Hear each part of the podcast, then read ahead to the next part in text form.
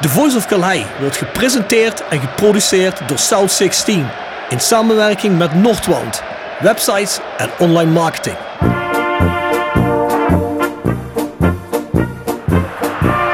René van de Kerkhof, kom! Het hoofd van Nanninga, het is het doelpunt! Het is het hoofd van Nanninga, het is het doelpunt! Het is 1-1 in de 36e minuut. Drink dan eerst gezellig een kopje koffie, praat met wat mensen. En een uur voor de wedstrijd ga ik dan in mijn hockey.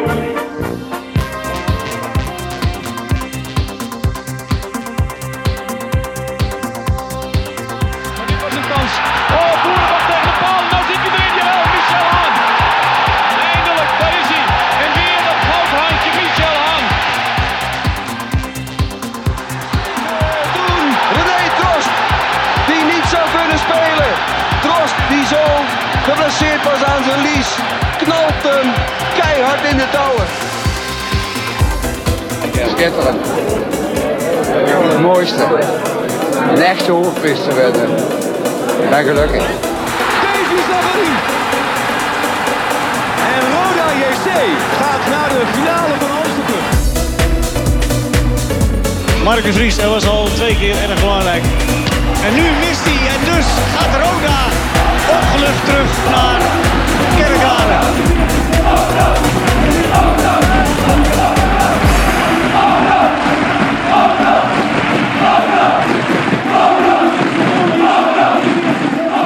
Hoi, Amy Absalem hier en je luistert naar The Voice of Kalhei. Bjorn, fris in het nieuwe jaar? Of ben je niet fris? Jawel, ik ben vrij fris. Ja. Wat is het nu? 2 januari, hè? Het is 2 januari, ja. Ja, ik dacht gisteren, na me helemaal te hebben laten gaan de laatste 2,5 maand, dat gas op de weegschaal staan. En? Nou, daar ben ik verder niks over kwijt. 3-cijferig was het deze keer. In tegenstelling tot vorig jaar. Dus de tweede lockdown is me niet zo goed bekomen als de eerste. De eerste heb ik lekker door kunnen trainen, maar de tweede, nee, dat was toch niks. Ja. Dus dat is jouw goede voornemen? Meer trainen in het nieuwe jaar? Ja, nee, het gaat sowieso gebeuren. Maak me er niet zo druk op. Maar ja, goed. Het was een roerig jaartje wat we achter de rug hebben. Hè? Maar het is je niet aan te zien zo. Je ziet er best wel sportief uit. Ja, altijd hè, Bjorn. Ja, dus je kunt het wel hebben, denk ik. Ja, kijk, ik heb niet zo eng dingen als jou, hè. Je bent natuurlijk met eng bedoel je strak? Ja. Ja, nee, ik bedoel echt wel eng. Ja, dat doet toch zeker 10 keer opdrukken in de week. 10 keer opdrukken in de week, zo. Zie je. Zo. Ja, je draagt natuurlijk het gewicht op je schouders van je cliënten. Dat is zo natuurlijk een goede sport. Ja, dat is waar, dacht ik. Voordat we gaan beginnen met onze terugblik op 2020 en dan ook vooral de eerste seizoenshelft van Roda JC, zou ik willen doorverwijzen naar wijzijnroderjc.nl. Dat is een website die ook een portaal heeft voor The Voice of Kalhei. Dus mocht je ons niet kunnen vinden op de een of andere manier op Spotify, of je mocht ons niet kunnen vinden op Soundcloud of op andere apps waar je podcast kunt luisteren, kun je dat ook altijd via wijzijnroderjc.nl doen. Er zijn daar ook een hoop andere zaken te vinden, zoals ook het prikbord. Ja, daar ben je fan van het prikbord, heb je al? Nou, fan is een goed woord. Maar ik kijk er wel eens af en toe, met name in de transferperiode, hè, om te kijken of er nog de laatste geruchten zijn van nieuwe spelers. En die vind je daar dan? Die vind je daar wel eens af en toe, ja. Nou, oké. Ja, ik ben niet zo van de prikbord. Dus verder geen waardeoordeel, maar nee. Ja, goed, nou, als dat zo is, dan hoor ik dat wel van jou. Nou, ik ga er vaak kijken wat ze van ons vinden, hè. Ik moet zeggen, voor mij zijn ze best wel enthousiast vaak. Ja, goed, dat kan ik begrijpen. Nee, alle gekheid op het stokje. Mensen, zoals gezegd, kun je ons via wijzijnroderjc.nl vinden. Ga naar Spotify, iTunes, Soundcloud. Abonneer je op de podcast. Dan krijg je hem telkens in je mededelingen op je telefoon of op je computer. Krijg je te zien wanneer er een nieuwe aflevering is. Ja, we ondersteunen uiteraard nog altijd Roda 1962. Ja, Bjorn, doe weer eens voor de mensen die dit nog niet gehoord hebben de laatste weken. In 2 zinnen, hoe zou je het omschrijven? In 2 zinnen? 3, 4 mag ook. Ja goed, wat ik zelf met name belangrijk vind, en daarom ben ik lid geworden, dat als de vereniging 1000 leden heeft, dat de vereniging een vetorecht heeft als het gaat om onder andere een fusie, wijziging van de naam, clubkleuren, locatie. Ja, dat vind ik zelf hele belangrijke dingen. En dan met name een fusie. Dus ik denk van ja, daar wil ik wel bij horen. Het woord fusie wil wel weer eens vallen. Is afgelopen seizoen ook alweer gebeurd. Er een of andere gek om de hoek komt kijken die denkt dat hij dat allemaal bij elkaar moet gooien. Sef van Goossen, die blijven toch regelmatig aan de orde stellen, hè? Nou, dat zou een van die gekken kunnen zijn die ik bedoel. Maar ja, goed, kijk, word lid van Roda 1962. En dan kun je in ieder geval je stem uitbrengen als dat... Als het cultureel erfgoed in het gedrang is. Precies, dat was geen zoek naar die woorden. versgebrande pinda's. Wordt gepresenteerd door Hotelrestaurant de Veilerhof. Boek een overnachting of ga heerlijk eten in het mooie bergdorpje Veilen. Voor boekingen ga naar www.veilerhof.nl. En Torapi Autodemontage aan de Locht 70. Voor al uw auto-onderdelen en het betere sloopwerk. Al 40 jaar een begrip in Kerkrade. Tevens gesteund door Fandom Merchandising. Jouw ontwerper en leverancier van eigen sjaals, wimpels en andere merchandising. Voor sportclubs, carnavalsverenigingen en bedrijven. Al jarenlang vaste partner van de Roda JC Fanshop. Check onze site voor de mogelijkheden. www.fandom.nl. Wil je mooie luchtopnames van je huis, omgeving of bruiloft? Laat mooie droneopnames maken door de gecertificeerde Sky Art Pix dronefotografie uit Simpelveld. Bekijk de site voor de vele mogelijkheden. www.dronefotografie-sap.nl. Mensen, de prijsvraag. Ja, de prijsvraag is de afgelopen 2 weken gewonnen door Pascal Kolen en Trent van Son. Met jullie is er contact opgenomen. De prijzen komen naar jullie toe. Ik kan me even helemaal niet meer herinneren wat die prijsvraagoplossingen waren. Ik weet dat... De Europa Cup waar Roda aan deelgenomen heeft. Nee, de 2 kwartfinales die we gehaald hebben in het verleden. Weet jij die of weet je die niet? Nee, dat heb ik even niet paraat. Maar deze 2 jongens hadden het goed. Nee. Alleen Trent van Son, Pascal Kolen. Die had de Rick Plum prijsvraag had hij goed. Dat hij 3 keer aan het roer had gestaan als interim coach. Dat had Pascal Kolen goed. En Trent van Son had goed. Nou, Mo, zeg jij maar. Wat was de oplossing daarvan? Weet je dat nog? Sofia en Milan. Nee, volgens mij Vicenza. Oh, sorry. Ja, Vicenza en Sofia. AC Milan was volgens mij de achtste finale. Dat klopt, ja. Je hebt gelijk. Ja, Vicenza was precies. En Sofia. Ja, Sofia en Vicenza. Dat was toch net in die tijd, dat was de Europa Cup nog iets kleiner. Hè? Toen waren er nog geen 300 teams zoals het nu zijn. Hè? Dus na de winst zat je al meteen in een kwartfinale in principe. Ja, was CSKA Sofia en Vicenza Calcio. Hebben we trouwens dik verloren toen, hè? Vicenza volgens mij. Ja, 5-0. Hè? Ja. CSKA Sofia was iets enger, maar daar gaan we trouwens ooit nog een special over doen, over die CSKA Sofia-wedstrijd of over dat Europa Cup seizoen. Dat was een goeie.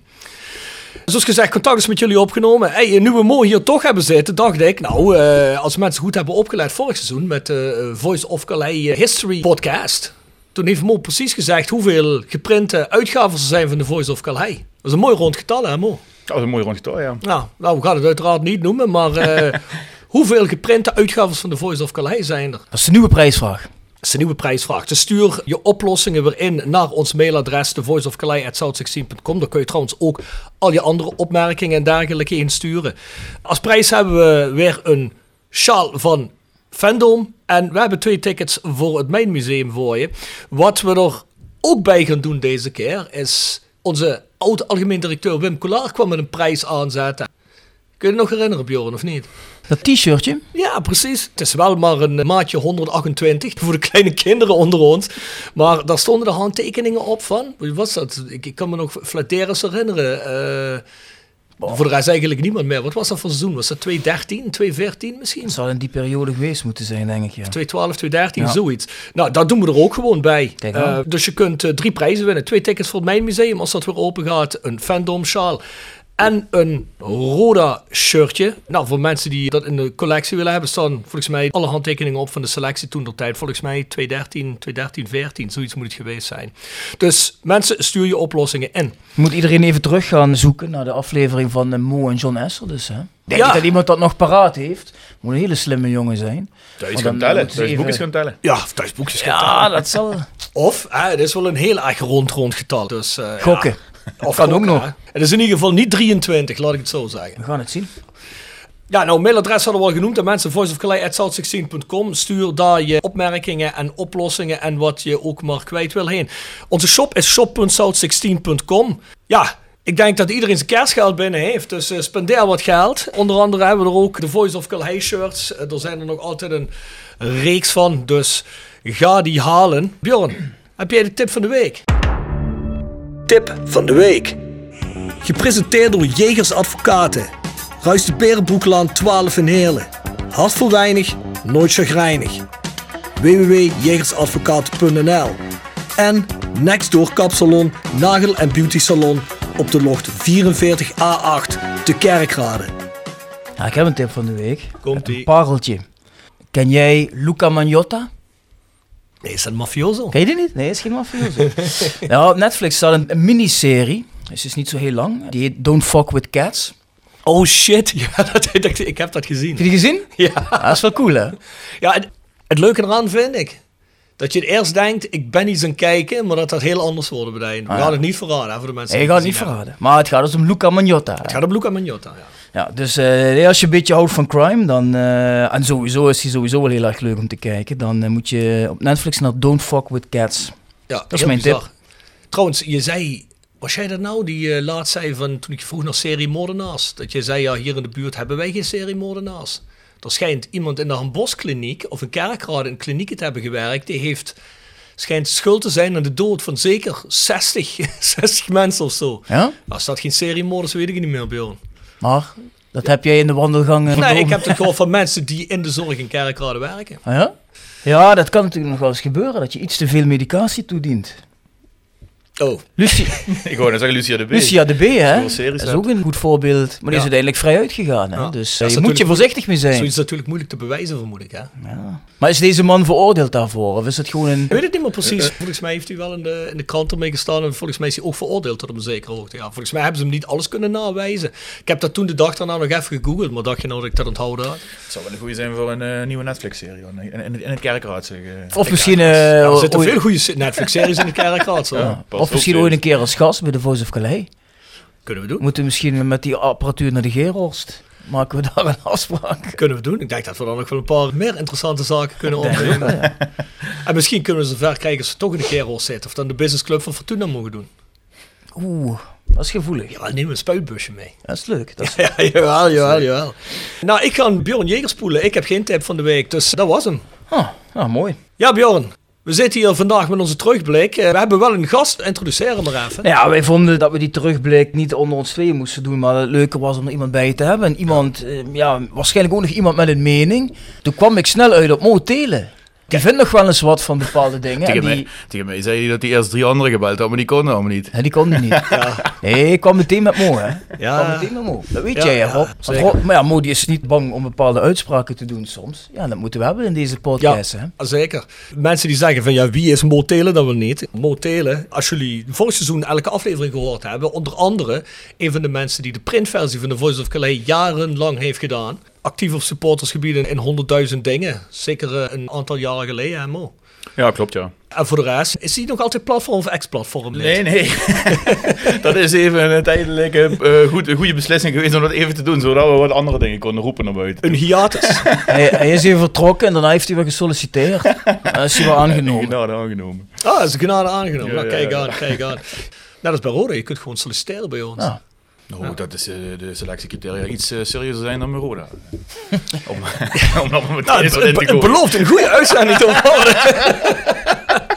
Hey mensen, maar voordat we van start gaan, we moeten heel even stil blijven staan bij het overlijden van Henk Bakker. Voordat we gaan beginnen aan de terugblik, dat is iets wat nog net voor de jaarwisseling gebeurde. Wij wilden nog heel erg graag een podcast opgenomen hebben met Henk Bakker. Die stond ook op het programma waar Henk, wat was het Bjorn, 2 maanden terug...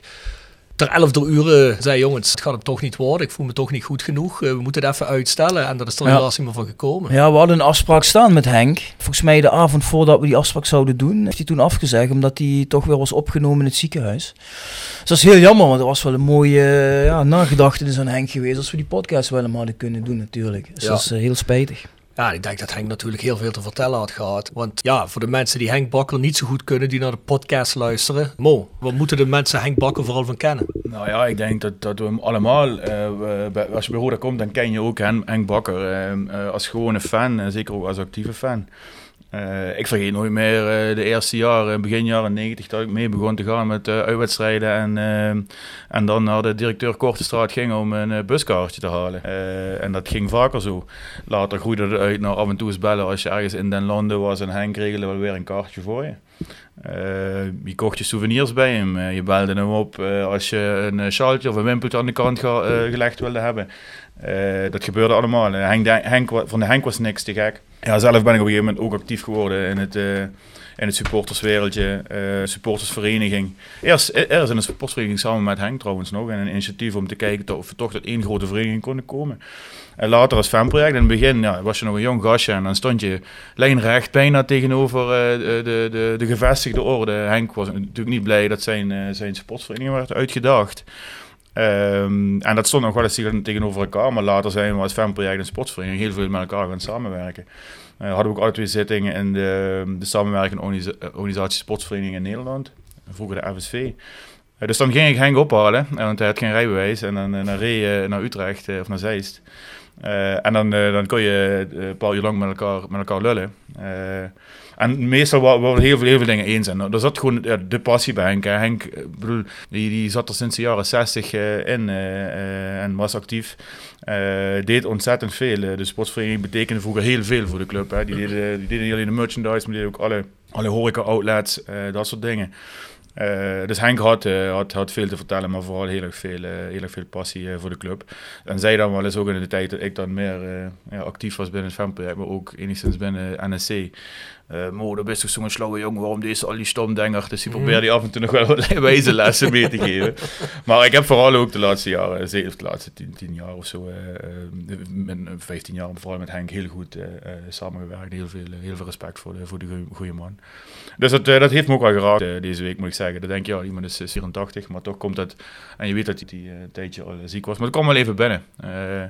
Dus ik ben ook deze week even netjes langs het stadion gegaan... kon nu ons register getekend en zo. En even stilgestaan bij precies die periode van wat heb je eigenlijk met elkaar allemaal beleefd en gedaan. Ja, mooi verhaal. Ik denk dat het buiten kijf staat dat een persoonlijkheid, een Roda-icoon is weggevallen. Absoluut. En ik bel al van de week met Bjorn. Ik zeg, we gaan zeker een In Memoriam Henk Bakker aflevering doen. Misschien wil je daar ook een paar verhalen nog komen vertellen, Mo. Zoals gezegd. Dat we in ieder geval een mooie audio-documentatie hebben. Bjorn en ik zijn degene, we waren ongeveer dezelfde generatie. Wij waren degene die de bakkerbus op een gegeven moment bevolkt en op de achterbanken. Ja, ja. Begin jaren 90 inderdaad. Ja. Hè. Inderdaad in die goede jaren, ook jaar 94. Ja helaas. Ja. Dat is een vrede, denk ik. Ja, dan over naar de orde van de podcastdag. De terugblik op 2020. En ik denk dat als we 2020 zeggen, dat we het vooral hebben over corona. We willen niet een uitgebreid coronagesprek hier gaan voeren, maar wel wat het misschien betekent heeft voor de club. Dus laten we daar eerst even over beginnen. We begonnen het jaar eigenlijk grandioos slecht natuurlijk. Als we kijken naar Roda. Het slechtste jaar in onze clubgeschiedenis. Wat zijn we geëindigd? 16e, 17e toen de competitie werd stilgezet. Volgens mij nu 14e afgelopen. We waren 17e toen de competitie werd stilgezet. Ja. 17e. Precies. Dus dat is eigenlijk het slechtste resultaat. Nou ja, goed. Vanaf maart geen voetbal meer. Of wat was het? Eind maart geloof ik. Nou ja, goed. Dan begint de nieuwe competitie ergens. Dan mocht er toch begonnen worden. Daar dachten we van, nou ja goed, dat zal zonder publiek zijn. Maar de eerste 2 thuiswedstrijden hebben er toch gezeten. Met een man of 3.500, 4.000. Ja, het was eigenlijk beter te doen dan ik dacht. Ik weet niet wat jullie indruk daarvan was. Ja, ik vond het 2 hele sfeervolle wedstrijden. Het kwam natuurlijk misschien ook een beetje door de uitslag. Maar het leek, voor mijn gevoel, als ik kijk qua sfeer, had ik het idee dat er meer mensen zouden zitten dan er feitelijk zaten. Ik vond het 2 hele leuke wedstrijden om bij aanwezig te zijn. En ik denk ook dat als we die eerste seizoenshelft zo hadden kunnen afmaken, denk ik ook wel dat we wat puntjes meer hadden gehad nu. Klopt. Nou ja, als ik terugkijk, je zegt net terecht, de competitie werd gestopt in maart. En toen stonden we 17e. Toen zaten er volgens mij minder toeschouwers dan bij de competitieaanvang, toen we maar een maximaal aantal mensen mochten binnenlaten. Ja. En ik heb dat toen ervaren als een zegen. Ik had dat nooit van zijn leven gedacht dat ik dat ooit zou denken. Een zegen dat het stopte. Als je dan over 2020 hebt, het seizoen 1920 was toch... Ja, het rampzaligste wat je kunt voorstellen. Dus in die zin weer een mooi begin, die eerste 2 wedstrijden van 2021. Ja, het voetbal is niet over allebei de wedstrijden heel briljant. Maar er zat altijd een fase in van een half uur tot 35 minuten. Waar je dan echt het verschil maakt, waar het ook lijkt te vloeien. En wat een opluchting, dat je er 3 inschiet. En dan ook nog mooie vloeiende aanvallen. Ja, toen hadden we toch echt zoiets van... Zijn we dan nou echt op de goede weg terug? Ja, vooral ook omdat je denkt, weet je, je bent net met een hele nieuwe selectie bij elkaar. Dus je gaat op dat moment ervan uit van ja, dit wat je nu laat zien is eigenlijk een beetje het minimale. Het kan eigenlijk alleen maar beter worden, want we moeten nog een spits erbij krijgen en het moet nog ingespeeld raken. Ja. Dus ja, hoe goed zijn we wel niet als we dadelijk compleet zijn. Maar ja, goed, op dat moment was dat wel genieten, ja. 2 scorende backs. Ja, en daar kwam ook bij, we wisten toen ook al dat je het niet tegen de topteams was het spelen, maar, en dat gold ook voor die eerste wedstrijd bij Ajax uit.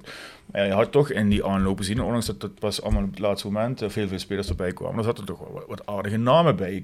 We hadden toch het idee dat er een aardige selectie, en dat vind ik trouwens nog steeds, een aardige selectie in potentie bij elkaar was gebracht. En als je dan inderdaad ook nog goede resultaten hebt in die eerste wedstrijden, waar het meestal wat altijd het excuus was zelfs van, ja nee, we zijn ook pas net bij elkaar, daarom is het wat minder. Dat hadden we nu eigenlijk niet, we hadden eigenlijk een vliegende start en daar is dan ja, niet op voortgebouwd. Ja, jullie horen al, in alles wat we zeggen voel je de maag al aankomen. Ja, een beetje het gevoel nadat we stopten met publiek te spelen, dat het een beetje inzakt. Dat ze net niet meer over het dode punt heen geschreeuwd worden. En dat gaven de spelers zelf ook aan. We hebben Amir Absalem hier gehad. En Vluke, Kees Luijks, had het er ook over. Ja, die zei je toch echt wel van, jongens, dat maakt toch echt wel een verschil uit. Dat maakt toch echt wel even dat je misschien eventjes toch wat harder rent. Het klinkt raar, maar ja, je hoort het nu ook. Als je interviews kijkt met spelers van grotere clubs en Europese topclubs, dat die toch ook wel het signaal geven van, ja jongens, het is eigenlijk toch wel echt een stuk leuker als het hier vol zit. Hè? Dus... En dat staat natuurlijk buiten kijf. Hè? En ook voor spelers, ook bij Roda, dat je natuurlijk liever met publiek speelt. Van de andere kant vind ik ook totale bullshit. Want die 11 van ons die hebben hetzelfde probleem als die 11 van de tegenstander.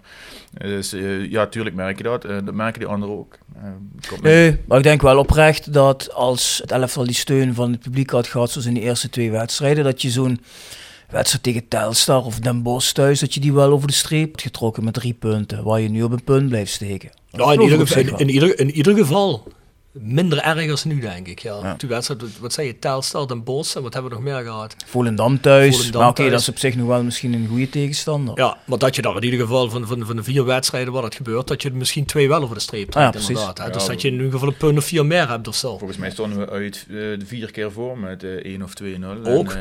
En daar had dat het verschil niet gemaakt, zeg ik dan maar. Ja, wat er werd terecht een mailtje gestuurd naar ons. Hè? Heb je dat gezien, Bjorn? Van, ik weet niet meer wie dat mailtje stuurde, maar het is gezegd, man, een kleine statistiek voor jullie, als jullie nog een keer met iemand van de technische staf zitten.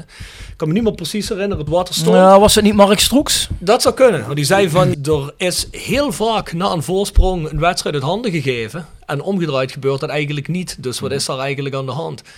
Ja, dat is wat Mo net al aangeeft. Dus ja, wat is er aan de hand naar jullie inzien? Dat wij op het einde vaak nog een wedstrijd weggeven. Ja, want wij verliezen heel veel punten in het laatste kwartier, 20 minuten. Ja, ik heb daar wel eens over geappt met Jeffrey Van As. En hij zei van, nou goed, op de eerste plaats zegt hij, is het angst? Dat spelers denken van, oh jee, het gaat dadelijk weer gebeuren. Nou, dat is een beetje zelfvervullende prophecy. Ja. Hè? Dan ga je achteruit lopen, dan ga je niet meer voetballen. Hè? Dan voetbal je een beetje met de kuttel in de broek, zogezegd. Ja, en dan gebeurde het ook. Ja, en als tweede zal het natuurlijk ook wel met een stukje kwaliteit te maken hebben. Ik denk, als je kwalitatief goed in elkaar steekt, dan gebeurt je dat niet zo vaak. Dat kan je wel eens een keer gebeuren, maar het gebeurt ons te vaak. Maar is het niet eerder mentaal, jongens? Maar dat is ook een kwaliteit, hè? Mentaal sterk zijn of hè, dat je niet in elkaar zakt. Dat is ook een kwaliteit. Mij verbaast dat echt. Je kunt het alle kanten opdraaien. Hè. We hebben wel eens geroepen, we hebben geen ervaring in de groep en dit en dat. Nou, als je kijkt, we hebben volgens mij redelijk wat ervaring binnengehaald. Nou, dan wordt er nu van geroepen, die zijn over hun top heen. Maar dan kan het toch geen mentale kwestie zijn. Dat zouden net op zo'n moment net de sterkhouder zijn. Het is ook niet een team waar al 2 jaar bij elkaar is en die alleen maar ellende hebben meegemaakt en daarom bang is. Die hebben een trainer met volgens mij een aardig voetbalidee. Het zijn ook nog allemaal Nederlanders, dus de communicatie moet ook goed zijn. Ik vind dat heel erg vreemd. Dat zijn de cliché-excuses die eruit komen. Maar wat mij betreft past het helemaal niet bij het beeld wat ik dan heb van die groep. Als je nou een groep jonge gastjes hebt die uit een slecht jaar komen, zoals vorig jaar, dan wordt toch aangevuld met echt een stuk routine in de as, op meerdere plekken. En je komt dan ook nog elke keer voor, niet altijd door goed voetbal, wat Rob ook net al zegt. Soms aardige fases. Maar dan geef je hem gewoon 6 of 7 keer weg dit jaar. Hè? En dat paar keer is niet zo erg, maar de routinier is de Albergs van deze wereld. Die maken de overtreding op het middenveld tegen NAC en je speelt hem gelijk.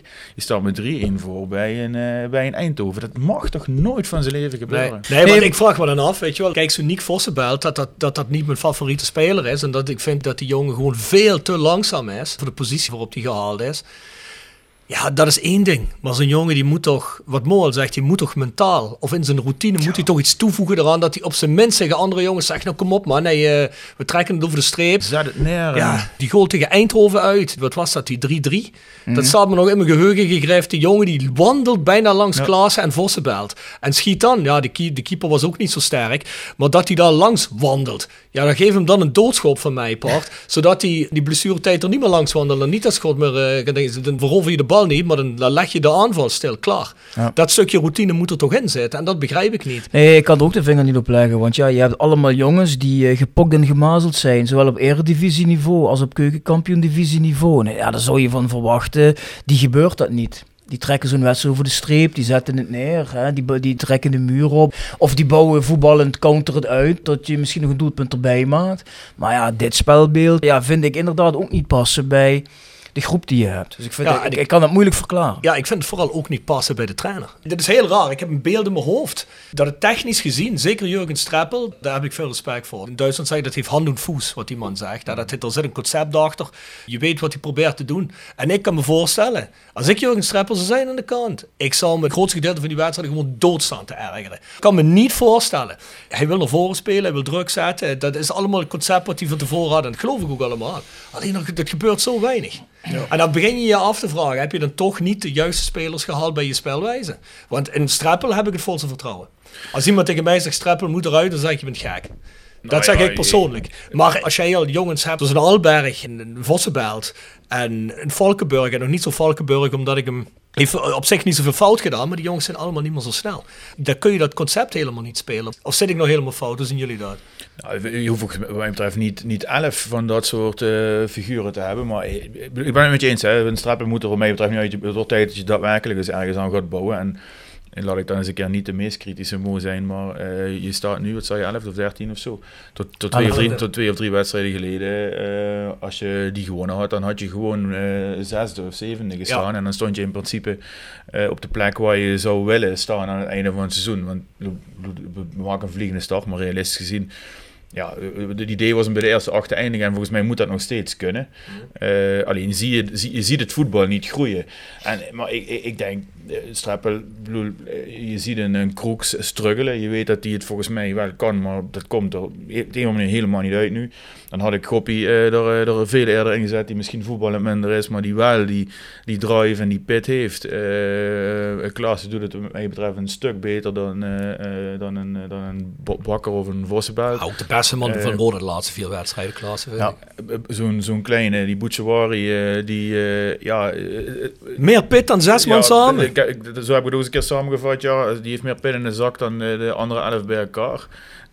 Vluke heb je dan pech mee, maar dat was wel ook iemand, die creativiteit, maar ook, die was er ook wel. Maar dat gebeurde in het seizoen. Dus ik ben er nog niet zover dat ik denk van dit is kansloos, maar je moet wel zien dat het ergens eruit gaat. Ik denk overigens wel wat jij straks zei, dat Streppel en ook Van As zichzelf ook daadwerkelijk dood irriteren aan wat ze zien. En ik denk ook dat ze dat absoluut niet verwacht hadden. Dat ze nog 11e zouden staan. Nee. En ze hadden waarschijnlijk ook niet gedacht dat ze bij de eerste 2 zouden staan. Maar ik denk wel dat ze gedacht hadden dat ze 5e, 6e, 7e...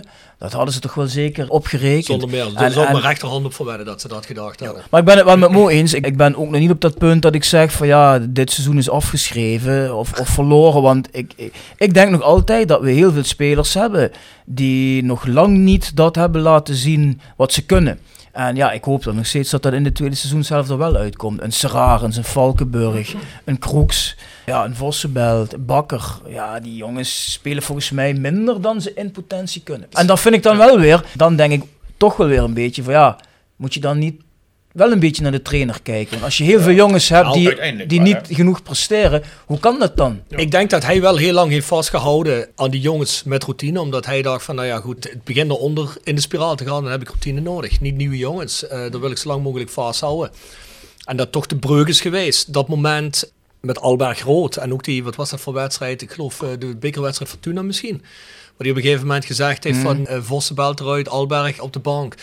Omdat er gewoon niet genoeg gebracht werd. Dat hij toen een beetje een signaal heeft willen geven van ja jongens, je moet ook oppassen. Hè? Jong Utrecht uit was het. Of Jong Utrecht uit, je moet ook oppassen. Hè? Want ik begrijp dat ook wel. Je kunt wel zeggen oké, haal ze eruit. Maar als je ze op dat moment eruit haalt, kijk wat dat nog met Alberg heeft gedaan. Dat breekt door iemand mentaal. En dan wil ik niet zeggen dat misschien Roland Alberg mentaal de sterkste persoon is sowieso. Of dat hij misschien een bepaalde verwachting van zich heeft waar hij moet staan bij Roda. En of dat hij er altijd in moet staan. Maar het is natuurlijk altijd een dunne lijn waarop je balanceert. Net zoals het met keepers is. En voor keepers zijn we het er allemaal wel over eens. Als je een keeper te snel eruit haalt, je wisselt hem dan uit. Dan breek je misschien zijn vertrouwen. En de wedstrijd daarna komt er misschien niet meer goed. Zo is dat ook bij het spelen, denk ik. En ik denk dat hij daar lang op gegokt heeft en gehoopt heeft dat dat goed zou komen. En nu heeft hij ook gezien dat dat niet goed komt. En ik denk dat, dat is wat jij zegt, Bjorn, ja, dat daar echt de teleurstelling in zit en dat hij dat ook niet verwacht had. Dat denk ik. Nee, dat heeft hij zeker niet verwacht, nee. Want ik denk dat hij echt van zijn Niek Vossenbelt wel verwacht had. Die jongen die gaat wel, die heeft er misschien 2, 3, 4 in liggen in de eerste seizoenshelft. Ja, zeker op dit niveau. Ja, geen idee. De vraag is, hoe gaat hij het omdraaien? Ik bedoel, je hebt dat inderdaad, en misschien zijn wij als fans per definitie te ongeduldig en verwacht je veel eerder dat Krooks of Vossenbelt of weet ik wie eruit gaat. Dat gebeurt dan, maar dat is nu ook alweer een aantal wedstrijden. Relatief korte winterstop op zich gaat, denk ik. Dus maar je begint maandag weer en dus ben eens benieuwd hoe het er dan weer gaat uitzien. Ook een jongen als Danny Bakker, ik weet niet, 100 zoveel of 200 zoveel wedstrijden in de eredivisie, altijd gewoon meegedraaid bij ADO Den Haag. Daar denk je toch van, ja, een niveautje lager bij Roda moet je toch een sterkhouder zijn. Terwijl altijd als ik die jongen zie, ook zijn lichaamshouding en zijn gezichtsuitdrukking, denk je altijd van, ja, er is iets met hem. Alsof hij niet helemaal lekker in zijn vel zit. Dat heb ik wel bij veel jongens. En dat vind ik een beetje gek. Hoe het kan dat zoveel jongens mentaal niet helemaal top blijken te zijn. En daar ben ik met je eens. Dat is helemaal de verantwoordelijkheid wel van een trainer. Ik heb het idee dat de selectie is samengesteld door Jeffrey Van As en Jurgen Streppel samen. Er komt nog heel veel uit hun netwerk. Dus ja, je kunt nu niet zeggen, dit is kwalitatief minder als je de top 5 begrotingen hebt. Als je uit je eigen netwerk spelers haalt, je krijgt ze niet zomaar in de schoot geworpen. Je hebt ze niet zomaar, je wordt er niet mee geconfronteerd. Nee, je hebt ze zelf gehaald. Dus wat mij betreft, kwalitatief moet dit gewoon, en ik ben niet te kennen, maar als je dan zo naar dat soort aspecten kijkt, moet dit gewoon een selectie zijn waar je mee kunt draaien makkelijk in het bovenste rijtje. Zonder dat je dat daarin moet doorschieten, maar... Overigens vind ik wel, inderdaad, wat Rob ook zegt, dat je Jeffrey en Jurgen wel gewoon hun werk moet blijven laten doen. Laat ze maar gewoon bouwen, ook al valt het nu misschien tegen, maar ik zou ze wel minimaal die 2 seizoenen helemaal vol laten maken. Minimaal. Dat is ook onderdeel van het bouwproces en het is een keer tijd gunnen. En er worden ook fouten gemaakt, ook in die 2 jaar. En die zijn al nu waarschijnlijk al gemaakt. Maar daar hoort ook een stukje realisme bij. En dan komt het niet... Het is geen wiskunde, hè? Dus het is geen optelsom die je van tevoren waar je de uitkomst van weet. Maar je moet een richting daarin gaan zien. Dat klopt. En daar ben ik het ook mee eens. Maar ik denk wel, en wij zijn natuurlijk... Vooral wij zijn uit generaties... We hebben Roda om de 2 jaar Europa Cup zien spelen. We hebben Roda bekers zien winnen. Wij vinden dat Roda altijd beter moet als wat ze doen. Door het overlijden van Henk deze week plaatste Bert-Jan Boer een oud interview online. Waarin Henk Bakker en ik geïnterviewd werden. En daar was ik heel kritisch over Seth Vergozen en Wim Dusseldorp. Omdat hij geen Champions League haalde. Die werd 4e. En toen ik letterlijk zei, ik snap niet dat deze groep onder deze trainer 4e zijn geworden. Het was me toch een klaagzang, jongen. Als we dat eens konden hebben over 4e in de eerste divisie nu. Hey, maar ik vind wel... Kijk, een club als Helmond Sport, die dromen van het budget wat Roda heeft. Ja. En als je dan thuis speelt tegen Helmond Sport 2-0 voorkomt in de tweede helft, ja, dan mag je nooit meer 2-2 spelen. En dat vind ik wel echt teleurstellend. Maar het ergste daarvan vind ik, en dat hoor ik bij spelers die na de wedstrijd tegen Telstar geïnterviewd worden, Telstar thuis en ook Helmond Sport. Hetzelfde, ja. Dat zijn spelers die zeggen dan, we kwamen hier voor meer heen. No. Sinds wanneer komen fucking Helmond Sport en Telstar naar Roda toe en verwachten dat ze hier met winst weg kunnen gaan? Dat is voor mij nog, sportief gezien, een van de grootste verliezen van het laatste decennium. Ja. Mensen komen niet met knikkende knieën naar Kerkrade. Ja. En wij zijn nooit een team geweest wat voor het kampioenschap spelen, maar zeker op Kalhei. En het gaat het niet om mijmeren over vergane glorie. Dus daar kwam je heen, dat was het stadion, maar dat was ook het team. Dat was de hele setup, dat was de hele vibe op Kalhei.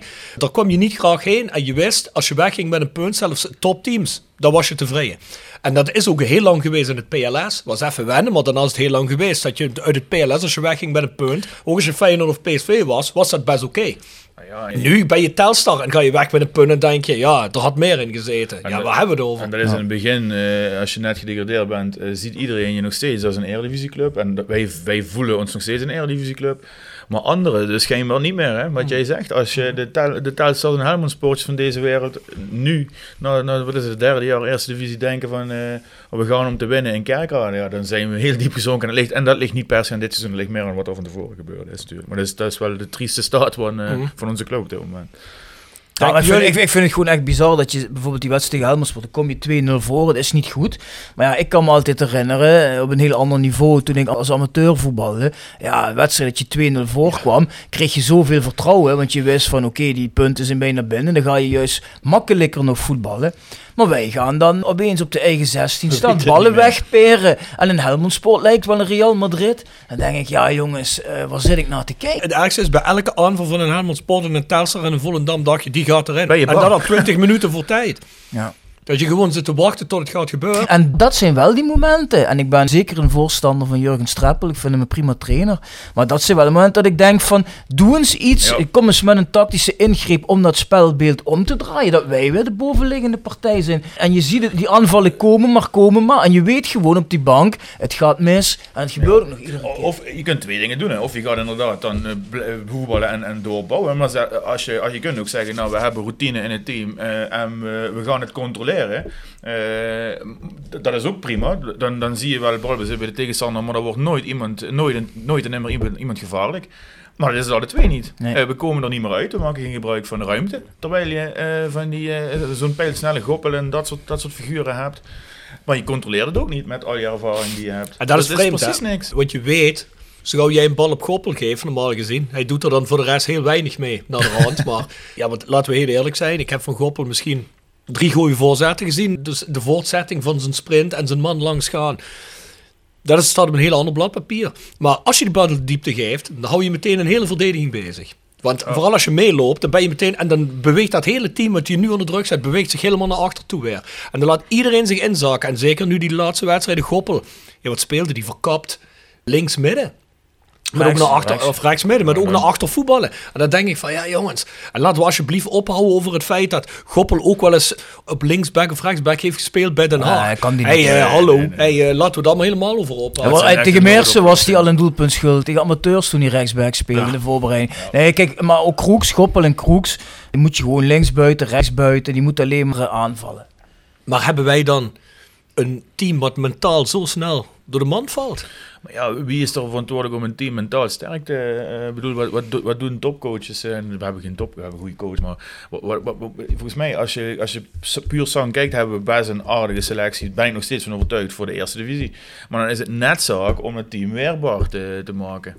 Net zaak om die gasten, zelfs al zouden ze denken, ik kan met mijn routine wel mee heen, die gasten scherp te krijgen, die jonge gasten vertrouwen te geven. Dat is dan wel de taak van Streppel. En als er nu inderdaad blijkt dat die routiniers mentaal te zwak zijn... Ja, dan zijn het misschien inderdaad dan toch niet de juiste routiniers.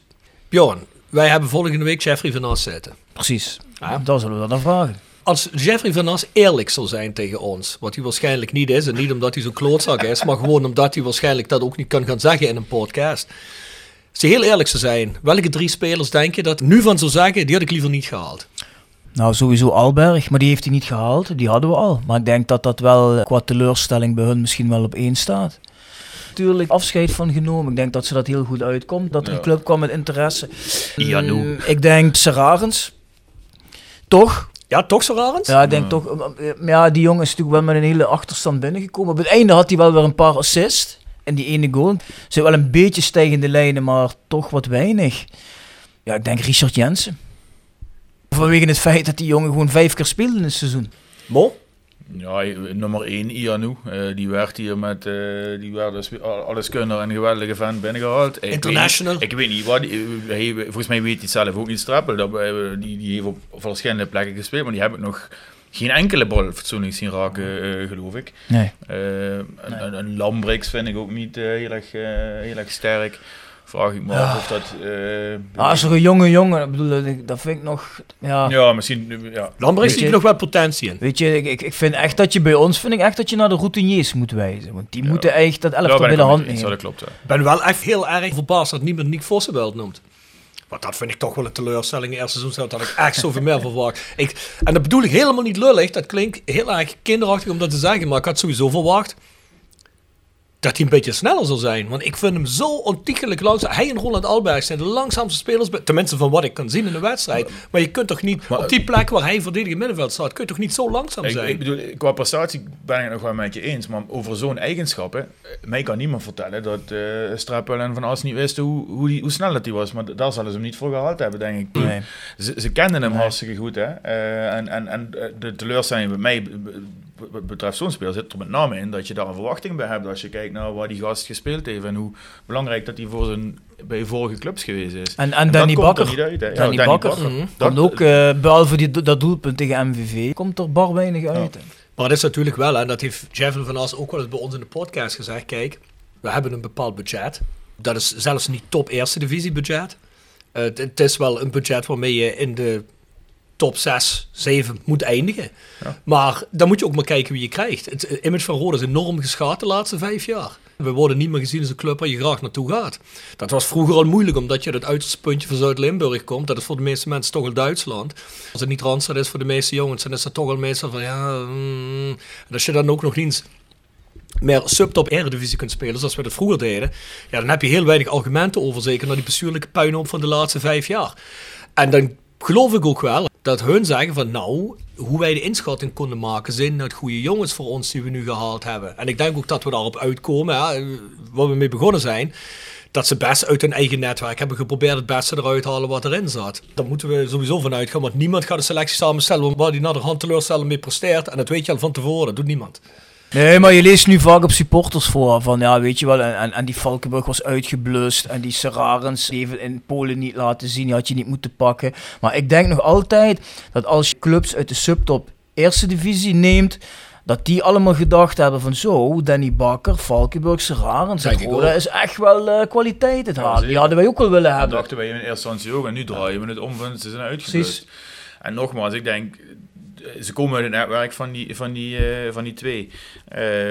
De teleurstelling bij de fans moet iets anders zijn dan de teleurstelling van As en Streppel. Die moeten er een stuk realistischer in zetten. En die hebben een commitment afgegeven. Dat denk ik ook terecht is. Wij verwachten als fans na 3 wedstrijden je kunt kampioen worden. Wat totaal niet de realiteit is. Maar als een Van As of een Streppel eerlijk is, dan dat zal die waarschijnlijk ook niet kunnen. Want ze hebben het ding, die selectie zelf samengesteld. Mm-hmm. Die kunnen niet gaan roepen, ja, we hebben het goed gedaan tot nu toe. Nee, zeker niet. Teleurgestelde spelers, ja, basis, je hebt ze zelf gehad, je hebt zelf de mogelijkheid gehad. Maar heel eerlijk mensen, dat zeggen we eigenlijk ook wel zo. Je bedoelt, dit is wel nog altijd een bouwjaar. Hè? Ik bedoel, dat wij zoveel verwachten ervan. Zeker. En natuurlijk mag je iets verwachten van die selectie. En daar had ook zeker iets meer in gezeten, denk ik.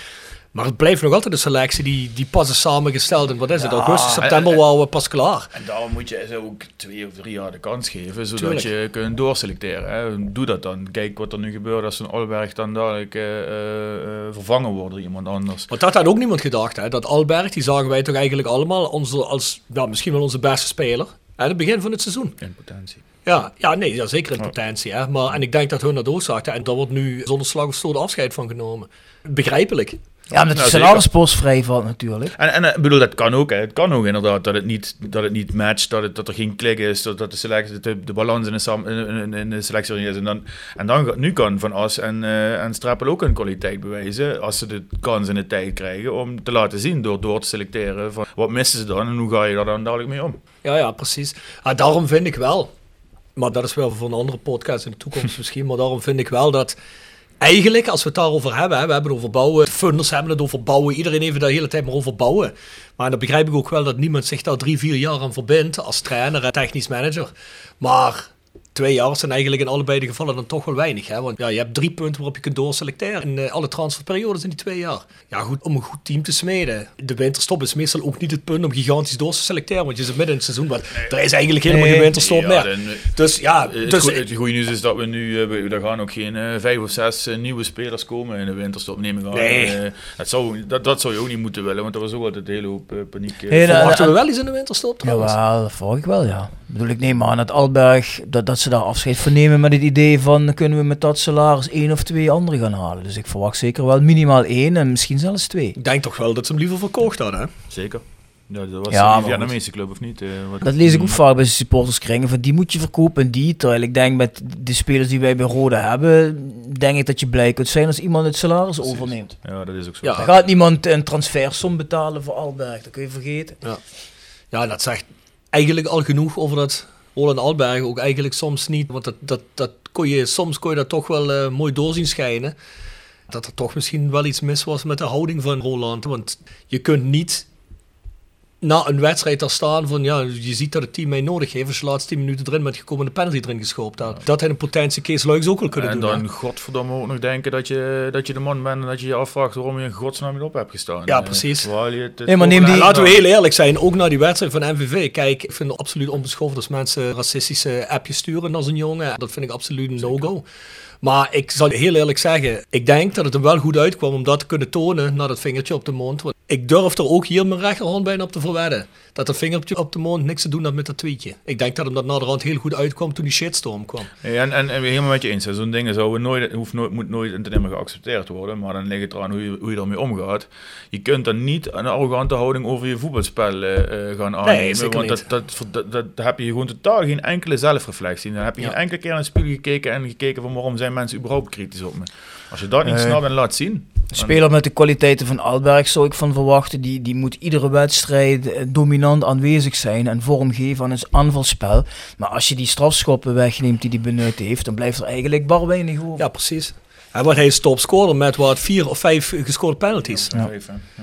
En die neemt hij wel heel goed. Wat trouwens bizar is. Want er zijn seizoenen geweest, dan kregen we helemaal geen penalties. en als we hem wel kregen, dan waren we bang dat we hem niet erin schoten. Dit is eigenlijk wel toch een pluspunt geworden. Ja. Dus ik kan hem niet meer eten. Holland Alberg, we zijn in het algemeen er wel over eens dat het misschien maar beter is dat we afscheid nemen van Holland. Unaniem. Ja. Ja, ik denk dat we over het algemeen de prestaties van Roda wel eens een beetje samengevat hebben. Dat we de rode draad wel te pakken hebben. Eigenlijk te veel punten weggegeven, puur op. Daar proberen we achter te komen. Vraagteken. In ieder geval teleurstellend. Maar ik ben benieuwd wat Jeffrey Van As daar volgende week over zegt. Hoe hij daarnaar kijkt. Ja, ben ik ook. Maar ik vind wel dat we eigenlijk... bijna voorspellen, maar... Eigenlijk hadden we vrij makkelijk 6 punten meer gehad moeten hebben. En dan had je toch nog best wel heel aardig op de ranglijst ervoor gestaan. Had je volgens mij nu 9e gestaan of zo. Want je moet wel opletten. Want Mo zegt net, dat kan nog altijd. Kan ook nog altijd. Daar gaat het niet om. Iedereen kan van iedereen winnen in deze competitie. Maar die 7e of 6e plek, die is inmiddels wel 8-9 punten weg. Ja. Dus heb je zelf geen plezier gedaan die laatste 2 wedstrijden? Nee, zeker niet. Go Ahead, hoe daarover hebben. Hoe heet die jongen ook die Go Ahead heeft gekocht? Waar wij geïnteresseerd waren. Sam Hendricks. Ja, dat is ook niet veel, hè? Daar waren wij eerst ook in de podcast over. Scheisse dat we die gemist hebben. Maar heeft er een paar meer in liggen dan onze spitsen, geloof ik. Maar ik wil wel nog heel even zeggen over Sararens. Ik vind nog altijd dat mensen te hard zijn over die jongen. En waarom? Natuurlijk moet je als spits meer scoren, dat is 1. Maar... je moet het wel als groot geheel zien. Dat die jongen zo vaak komt om die bal op te halen richting middenvelders. Ja. Gewoon omdat er weinig aanvoer is. Die jongen die wil iets doen. Die wil niet in die spits blijven staan. Ja, die komt op plekken terecht waar hij nooit zou moeten staan. Nee, en daardoor nooit op de plek is waar hij... Ja, en dat ligt niet per se aan hem. Daar ben ik met je eens. Nee, precies. En dat je dan zo'n Kees Luijks in een wedstrijd zelfs hoort schreeuwen. Het komt natuurlijk door de omstandigheden van... je bent een spits, ga aan de spits staan. Maar dat denk ik bij mezelf. Ja, maar Kees, jij ziet toch ook wel dat die jongen geen aanvoer krijgt? En dan, het is niet om af te zeiken, maar dan krijgt zo'n goppel zo'n bal. En dan moet hij een laatste paas geven. En die is nooit precies. Dus ik kan me voorstellen dat jongens zoals een Valkenburg, jongens zoals een Sararis, die langzaam gefrustreerd raken. En zeker een Sararis, want die staat er de laatste 7-8 wedstrijden vrijwel altijd in. En is dat te weinig? Ja, zeker is het te weinig. Maar die jongen sleurt voor het team, doet veel, verzet veel werk. En dat is voor mij in ieder geval een teken dat de wilder is. Want ik zie ook heel veel, hebben we het net over gehad, van onze routiniers. Die sleuren en slepen niet. Ja. Dus goed, hoe hard moet je dan zijn over Fabian Sararens? Je zag wel een stijgende lijn bij hem. En ik vind ook dat hij in het verleden vaak genoeg heeft aangetoond, onder andere bij de Graafschap, dat hij op dit niveau een hele goede voetballer kan zijn. Ja. Dus om alleen maar over hem te roepen dat hij er niks van kan, wat je vaak online ziet, vind ik veel te kort door de bocht. Ja. En daarbij geldt ook, denk ik, dat je het scorende spits haal je niet zomaar. En dat was hij niet per se, maar dat betekent maakt hem op zich geen slechte voetballer voor Roda. Maar je hebt niet iemand... waarvan je weet, die legt er 25. Alleen vind ik... Alleen dat nog. Nee, dat is... Maar ik vind wel... Ajax een scorende spits? Voor hun niveau ook niet. Daar komen ze ook niet aan. Nee, maar ik vind wel dat je nu... We zitten nu op de helft van het seizoen. Je kunt nou niet meer aankomen met... hij had een trainingsachterstand. Of we zijn geen ingespeeld team. Ik bedoel, je hebt nou een half jaar gevoetbald. Nu moet iedereen toch fit zijn. Voordat we afgaan van Roda en het algemene prestaties... het afgelopen half jaar... Wat is dat toch altijd met... Ja, dat zal verklaard worden met angstig zijn. Het niet echt durven. Maar wat is er aan de hand met dat... Telkens opbouwen tot in het middenveld en altijd wel achterlangs terugspelen. De hele tijd in plaats van eens een bal naar voren durven te geven. De enige twee mensen die ik dat heb zien doen dit seizoen, met enige regelmaat, zijn Benji Bouchouari en Patrick Vluke. Dat zijn jongens, zijn dan ook de jonge jongens die denken van kom, we geven ze een pas tussen de linies. Of we geven ze een paar stijl naar voren in plaats van te kijken, te kiezen en dan weer terug te tikken. En daar word ik helemaal gek van. Het is mooi dat je probeert opgebouwd spel te verzorgen, maar... Het staat toch geen zoden aan de dijk op deze manier? Nou, die opbouw van ons heeft ons al een paar tegendoelpunten gekost. Ook dat. De nodige zelfs. Door het midden. Ook dat. Ja, dat is duidelijk dat je land breekt. Ik vind dat die jongen zich een beetje gestabiliseerd heeft. Maar die mocht je in de eerste 3 wedstrijden echt geen bal geven. En dan ook nog proberen opbouwend daarmee bezig te zijn. En dan die Bakker heeft een paar keer balverlies geleden. Of tot een tegendoelpunt geleid heeft. Nodige wedstrijden. Ja, dat zijn net de posities waarop dat absoluut niet mag gebeuren natuurlijk. Ja, maar goed, in ieder geval om positief af te sluiten. Er zit, denk ik wel, in de tweede seizoen zelf nog genoeg ruimte voor verbetering. Ja, dat denk ik ook. Ja? Ja, en positief puntje. Robert Klaassen, die echt heel slecht begon en die me ook vorig seizoen eigenlijk een beetje teleurstelde. Hebben we het ook al over gehad in onze podcast met Maurice Graaf. Nou goed, ja. Die begint nou eindelijk een rol te spelen die ik al van het begin af aan van hem verwacht had. En die is de laatste 4-5 wedstrijden is die ook echt goed. Dat stemt me wel gelukkig, want het verdedigende middenvelder was me toch een ramp in het begin van het seizoen. En een keepertje natuurlijk. Ja, die zat er nou ook 1 keer goed naast. Maar goed, ja, het is een jonge gast, maar dat is, ik vind dat je daar heel duidelijk verschil ziet met andere figuren. Gewoon een talentvolle... Ik noem nog maar één van de 3 motors. Elke 4 keepers tegenwoordig. Elke bal die van de zijkant komt. Ik heb al jaren geen keeperbureau gezien waarvan je gewoon weet, die geeft hem. Klaar. En dat was nu wel meteen het geval. Bij Hoekstra is dat gewoon zo fantastisch. Die jongen gaat gewoon, op termijn is het gewoon een eredivisiekeeper. Prima keeper. En zeker als je nou ziet hoe het bij Groningen gaat. En ze zien hem toch als potentiële opvolger van, weet je ook alweer die er zit? Pat. Ja. Hebben nou wel een nieuwe keeper gehaald, Groningen. Dus hoe Hoekstra daarover denkt, is maar de vraag. Nou goed, potentieel goed voor ons. Maar ja, als je 9e eindigt in de eerste divisie, je speelt geen play-offs, speelt Hoekstra ook niet meer mee. Ik denk dat je gewoon... je zegt ook net, hij maakt nog wel wat foutjes en dat zal er wel uit moeten. Dus Groningen wil hem gewoon heel veel wedstrijden laten spelen. En dat zeg je wel. Dan krijgt hij genoeg te doen. Maar die jongen die woont daarachter op de hele baan in de flatjes. Dus misschien is hij daar wel dolgelukkig. Dat hij denkt van, ik wil hier de komende jaren doorbrengen. De Petersjongstraat of de hele baan. Op 11 hoog. Huh?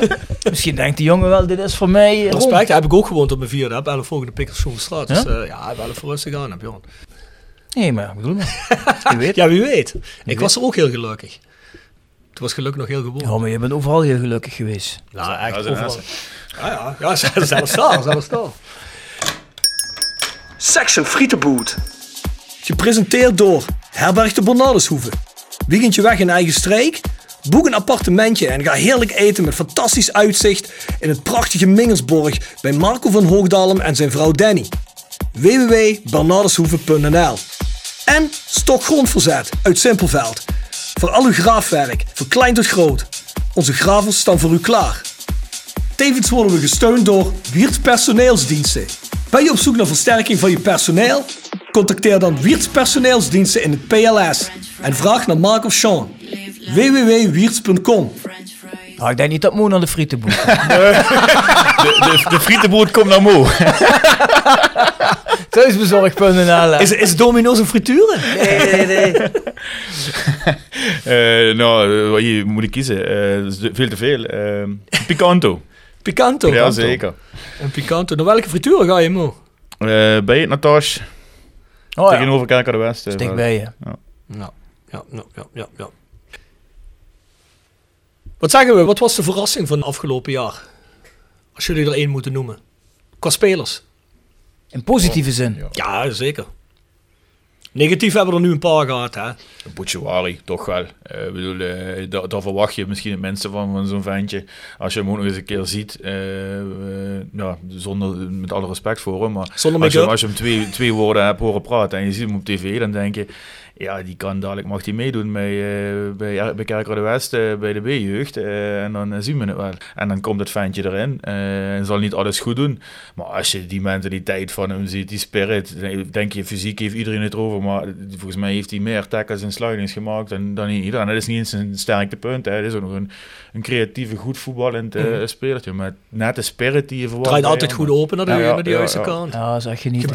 Gebruik zijn lichaam altijd goed. Ja. En als je hem dan hoort, fantastisch kereltje toch? Jimmy Leenders van de Limburger appte mij nog even nadat hij een interview had gehad met Benji Bouchouari, omdat hij ook onze podcast had gehoord. En die zei van, wat een leuk ventje die gast. Ja, hè? Ik zeg van ja, maar hij komt alleen niet heel veel uit. Hè? Ik zeg nee, ja natuurlijk niet, maar super beleefd. Ja. Toen we de podcast hadden, ja, we zeggen alsof je met een 14-jarige zat te praten.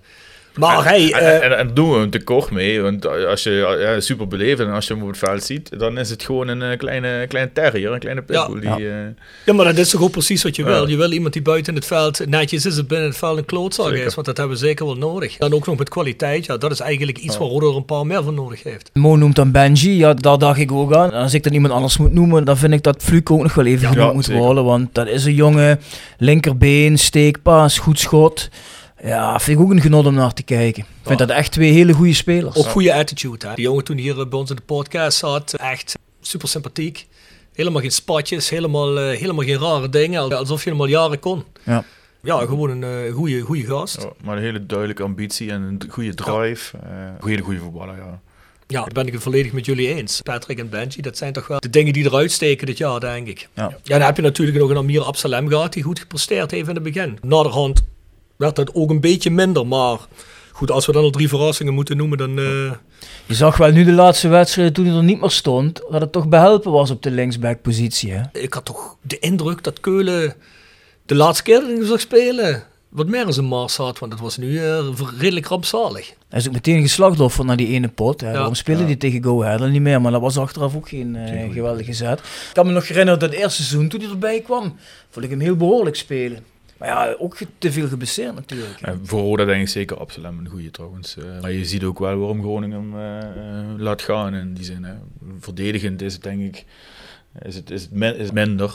Maar voor ons als met zo'n opkomende back, met het spel wat je wil spelen, een hele goede voetballer. Als ze kunnen, in de winter nog, en hebben we het weer over, moet er iets bij. Als je praat over bijvoorbeeld wat jij zegt, hè, dat die verdediging wat minder is dan Absalem, maar dat heeft Marzo aan zijn kant natuurlijk ook. Mm. Het zijn allebei geen uitblinkers als het om verdediging gaat. Ze staan constant aan de foute kant te dekken ook. Wat natuurlijk bizar is, hè, dat je betaald voetbal speelt en dat doet. Maar goed, tot daar aan toe, die jongens hebben allebei wel hun kwaliteiten.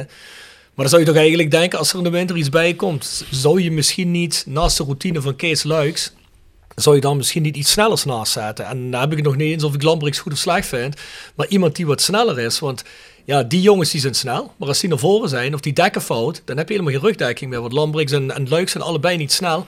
En daarom gaat Roda denk ik ook, en dat moet Jurgen Streppel maar eens een keer komen vertellen misschien, maar daarvoor gaat Roda volgens mij ook die laatste 20 minuten steeds maar naar achter spelen. Er komt meer druk en ze zijn bang dat ze naar voren blijven spelen, dat er iets achter die verdediging valt. En dat ze niet meer belopen krijgen. En dat kan ik heel goed begrijpen, maar dan moet je wel achterin in het centrum, moet je iets stabielers hebben, wat ook nog snel is. Ben je zeker kwetsbaar, ja. Heeft Van As ook al gezegd, geloof ik, deze week bij een interview, hè, dat centraal achterin dan wel een positie is waar ze naar kijken om daar een speler bij te halen. Want er moet in ieder geval iemand zijn die de gaatjes stopt. En je ziet hoe belangrijk dat kan zijn. We hebben het over heel andere fucking niveaus natuurlijk. Maar als je kijkt hoe van tevoren in Liverpool, wat eigenlijk een topteam was, die miste één ding.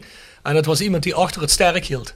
En dan komt zo'n Van Dijk, waar wij van tevoren toen allemaal vandaag, Van Dijk komt van Groningen en die bleef bij Celtic gevoetbald, wat is dat nou?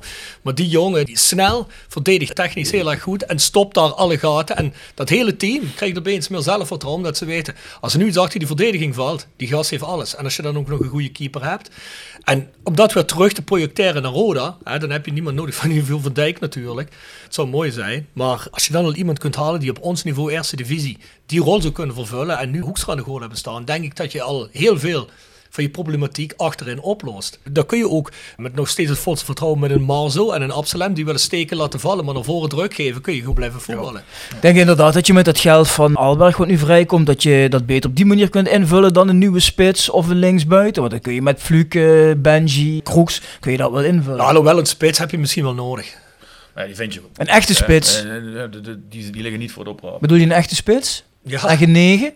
Ja. Ja, ik denk, ja, maar goed, ik denk dat Jeffrey of iemand die schaduw speelt. Ik denk dat hij eerder een buitenspeler aan zit te denken. Je kunt me niet vertellen dat ze per Roda ook niet teleurgesteld zijn over een Goppel.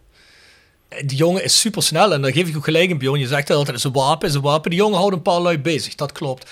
Maar die eindpas is zo ontiegelijk slecht dat ik... Ja, of die jongen kan het niet. Ik vind dat Goppel bij de laatste wedstrijden toch wel voorin altijd de beste man was. Ja, ik maak me er ook veel minder zorgen om onze links en zelfs onze rechts buiten met een Kroeks waarvan je eigenlijk al weet dat hij veel beter... Die heeft laten zien dat hij veel beter kan voetballen. Ja, ja. Dat moet er veel meer uitkomen. Dat ligt niet mijn zorg. Ik deel meer jouw mening, van je moet daar centraal achterin wat doen. En als je de kans krijgt en je vindt... een spits, dan moet je dat zeker ook niet nalaten. Maar ik zou meer vanuit de basis die structuur die er van achteruit moet staan investeren. Ja, zodat datgene, bedoel je, kijk... Die 0 moest stenen, man. 6-7 wedstrijden dat je hem weggeeft, hè? Ja, ja, dus ja. Hoeveel punten zijn dat? Zijn tussen de 12 en 14 punten. Die had je niet allemaal moeten hebben, maar... Nee, maar dat goed, had je wel gebracht op die plaats. Ja, je kunt gewoon 6 staan in principe. Als je dat... Nee, maar daar heb je gelijk. Daar zit ook het grootste probleem, denk ik. Maar dat is zo bizar, hè? Want krijg je natuurlijk wel iets regionaal liga-wijs mee. Hè? 1 door onze vrienden Aken, 2 door mijn vrienden Essen. Dus, een beetje jammer dit. Je krijgt dat wel. Ja, goed. Je bent product van je omgeving. Dus, maar je houdt het wel in de gaten. Hè? Bijvoorbeeld de Roda Essen, die steken niet met kop en schouders, maar die steken er wel een beetje bovenuit in die regionaal liga-wijs op het moment. En dan ga je eens kijken, wat staat daar in de spits? Puur het interesse. Die lui werken met een budget, dat is lager dan dat van Roda. En dan vraag je af, wat staat daar in de spits? Zou Roda zo'n spits niet kunnen halen, wat daar staat? En dan ga je kijken, en dan heeft die jongen er 18 al in liggen dit seizoen of zo. Maar die hebben ze ook gehaald van een ander regionaal liga-team. Maar ja, zo'n jongen is al 32 of 30. En dan ga je misschien nu geen... Maar dat zal wel iets zijn waarvan je misschien tweede niveau Nederland... Die zou je misschien voor niet zo heel veel geld kunnen ophalen. Weet ik niet. Moet je daar niet gaan kijken dan naar een veelscorende spits op dat soort niveaus? Want regionaal Liga West of regionaal Liga Zuid of Noord of Noordoost... dat zijn teams die draaien bij ons in de tweede rijtje eerste divisie mee, denk ik al. Ja? Denk ik wel. Kan dat niet inschatten? Ik heb geen idee. Ik kan het niet inschatten. Je zou die keuzes kunnen maken. Je moet natuurlijk aan de ene kant, denk ik, in een selectie investeren... om ook een stuk transferwaarde op te gaan bouwen. Hè? Een stukje beleid gaan maken op basis van wat jongere gasten... die je straks weer kunt doorverkopen. Maar aan de andere kant aanvullen met routine. En als die routine 32 is en die is een doelpuntengarantie, wat je natuurlijk nooit krijgt, maar dan zou dat best moeten kunnen. Het is wel zo, en dat hebben we in de podcast ook al een paar keer gezegd, want ik denk dat het voornaamste doel, mensen kunnen mij 100.000 argumenten geven, ja, bouwen 3 jaar, 4 jaar, 5 jaar. Dat is allemaal leuk, maar uiteindelijk gaat het wel erom dat de centen binnenkomen en dat komt alleen maar als je promoveert. En dat moet je eerste doel zijn. Dus dat is wat wij een paar keer gezegd hebben, Bjorn, in de podcast. Waarom zeggen zo'n funders dan niet? We duwen er vanaf het begin van het seizoen meer geld in de spelersbudget. Zodat we in ieder geval een selectie hebben waar ook niemand over twijfelt dat we in de top 4 en 5 gaan spelen. Ja, we komen nu op het punt, we gaan het niet meer over het sportieve hebben. Bruggetje. Een mooi bruggetje, op ik was te verwachten. Daar zegt Wim Kollaard dan over, je kunt wel duurdere spelers halen, maar dat is ook geen garantie op succes. Dat is dat het argument wat ze er tegenin brengen. Dat klopt, maar Wim zei ook tegen ons, als je er van het begin af aan meer in had geduwd als Frits Schroef zijnde, als ze de hele tijd de gaatjes stoppen, dan had je waarschijnlijk wel de gaatjes uiteindelijk niet hoeven stoppen. En dat is ook een feit. En dat komt ook van een ex-bestuurder. Ja, en wat wil je dan als funders? Hè? Je kunt roepen, nee, we gaan bouwen en we doen het langzaam. Dat is prima. Maar dat moet je niet tegen mij zeggen. En dat is mijn grootste zorg als ik terugkijk op 2020. Hè? We hebben nu een paar funders. Maar er is niemand van die mannen die zich committeert aan een langere verbinding aan Roda. In principe 3 jaar. Maar na 1 jaar kunnen we al eruit stappen als het ons allemaal een beetje tegenvalt. Daar komt het eigenlijk op neer. En dan doe je, dan moet je dus, als je dat doet, dan moet je zeggen... we duwen er heel veel geld in... en we zetten een selectie neer die wel voor die promotie gaat. En die kun je niet kopen. Dat doe je niet. Nou, daar heb ik alle respect voor. Maar dan moet je de club niet aan een... Maar de kans is wel groter natuurlijk. Hè? Ja, je moet ze niet ongewis laten hangen. Van ja, dan kunnen we in principe eruit stappen. Ik heb daar geen goed gevoel. Nee, ik vind het ook wel opvallend. Want ik zou ook denken, dat soort mensen, hè, die zijn in het bedrijfsleven zijn winnaars. Hè, die zijn gewend om hun zin te krijgen. Hè, om heel ambitieus te zijn. Dan zou ik ook denken van ja, met een relatief... voor hun principes kleinere extra investering, kun je misschien wel meten met een Cambuur en de Graafschap. Dus ik vind het gek waarom ze daar dan inderdaad niet voor kiezen. Ja, maar weet je wat ik niet begrijp? Ik vergelijk dat ook altijd met een band spelen. Vroeger, toen wij met die band in jaar 2000 of zo waren, 2-3 jaar bezig. En op een gegeven moment hadden wij zoiets van, ja, hoe kun je het meeste onderscheiden van andere bands die hier in deze scene spelen? En toen hebben wij gezegd, nou, je moet... apparatuur hebben, die in ieder geval voor deze muziek zo goed is, dat als je live speelt, dat niemand om je heen kan. Dat ze die show gezien hebben, hebben gezegd, de tering. Dat was wel echt heftig. En als jij afhankelijk bent altijd van kutinstrumenten en kutapparatuur, en je kunt zelf niet heel goed spelen, dan heb je misschien wel een leuk showtje neergezet, maar niemand onthoudt dat. Dus wat ga je dan doen? Dan ga je investeren in die dingen. En wat ga je dan doen? Dan koop je niet iets wat, het is niet top of the line, maar ja, het kan wel. Met het risico dat nog altijd iedereen zegt na die show, ja, het was niet helemaal zo geil als ik gedacht had, maar het was wel leuk, weet je wel. En dat gevoel heb ik nou ook bij Roda. Het is wel allemaal leuk en het is wel allemaal, hè, maar het is niet dat je zegt, daar kan ik niet meer omheen. En ik begrijp niet dat je, als dan al het geld daar is, maar schijnbaar is dat geld dan niet daar, of in ieder geval niet de wil om het geld daar te laten zijn. Dat is wat Mo zegt, daar krijg ik ook een beetje raar gevoel in mijn onderbuik van. Dan ben je dus niet aan het committeren aan een project. We zijn ook op dit moment ook gered, dat is ook allemaal goed, maar... Wil je nou bouwen of wil je niet bouwen? Want de hele tijd alleen maar schreeuwen, we zijn aan bouwen, daar heb ik niks aan. Ja, maar dat is omdat het niet die passie is die wij hebben. Als wij dat vermogen hadden, was het voor ons geen twijfel. Wij zouden zeggen, wat kost het om kampioen te worden? Zoveel. Ja, en misschien nog niet eens helemaal, Bjorn. Ja, dan zou als ik zijn koster was en ik had, 150 miljoen, maak je me geen zorgen. Dan hadden we een andere... En dan had ik ook willen zeggen, ja, het is wel, dan kan ik een idee hebben. Dan kan ik zeggen van, oké, dit is mijn speel. En ik wil gewoon dat het goed doen. Zoals een Korotayev dat nog steeds zei, hè, of die zei dat. En ik ga er geen winst mee maken. Ik hoef er niet kiet mee te spelen. Ik ga er gewoon geld in duwen. Mm. Ik vind het prima als Stijn Koster zegt, nou, dat is niet mijn plan. Ik doe het vooral omdat papa me gevraagd heeft. Hè. Dat is nog steeds mijn take op het hele verhaal. Tuurlijk, al die lui zitten er nu omdat iemand ze gevraagd heeft. Er is niemand van die lui naar Roda gekomen. Maar wil je nou uiteindelijk?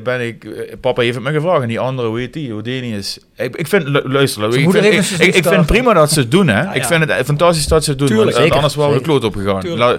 Maar wat is nou het idee erachter? Odenius heeft wat rechtszaak. Ik vind het vooral leuk om ook maatschappelijk een positieve naam te krijgen. I don't know, ik weet niet wat het is. Hè. Maar ik weet ook niet wat wel de motivering is om het te doen. Ja, de mannen willen het ook niet alleen doen. Hè. Ze vinden dat iedereen daarin mee moet. En op zich valt er natuurlijk wel wat voor te zeggen. Alleen ik denk dat het budget wat Cambuur heeft en de Graafschap, ik denk dat dat helemaal niet zo gigantisch veel hoger is dan wat wij hebben. Dus ik denk dat die aanvullende investering om te kunnen promoveren, ik denk dat die helemaal niet zo gigantisch groot is. En ik denk, als je promoveert, heb je het in één klap terugverdiend. En dat is wat ik niet begrijp. En dat geldt niet alleen voor een selectie, hè. Dat geldt ook voor de infrastructuur omheen. Gelukkig, een van de positieve dingen dit jaar is dat je weer naar een nieuw veld gaat. Het plan om Kalhei te gaan verbouwen, om van daaruit een stuk infrastructuur op te zetten, dat hoort daar ook bij. Maar de eerste discussie, en ik snap dat je naar de gemeente gaat en dat het slim is om die huur te verlagen, maar dat is geen huurverlaging, dat is uitstel van. Als ik nou een nieuwe groep investeerders ben en ik wil echt iets van die club gaan maken en ik heb honderden miljoenen, ik heb de gemeente keihard nodig. Sterker nog, ik mag de gemeente op de blote knieën ook nog wel eens bedanken. Mijn eerste actie die ik moet gaan doen is gaan bedelen om een huuruitstel voor elkaar te krijgen. Wat heb ik toch per saldo helemaal niks aan? Uiteindelijk, als ik voor de lange termijn als investeerder instap, komt dat bedrag toch weer terug. Om mijn echte wil te tonen en om echt te tonen dat ik er voor de lange termijn inzet, dan gaan we die investering Kalhei samen doen, of weet ik hoe dat dan... Maar ik vind het nog steeds absurd dat je die discussie moet gaan voeren, bijvoorbeeld. Ik zal je eerlijk zeggen, en dat weten jullie allebei, want jullie hebben zelf genoeg te doen met dat soort zaken, zeker jij, Mo.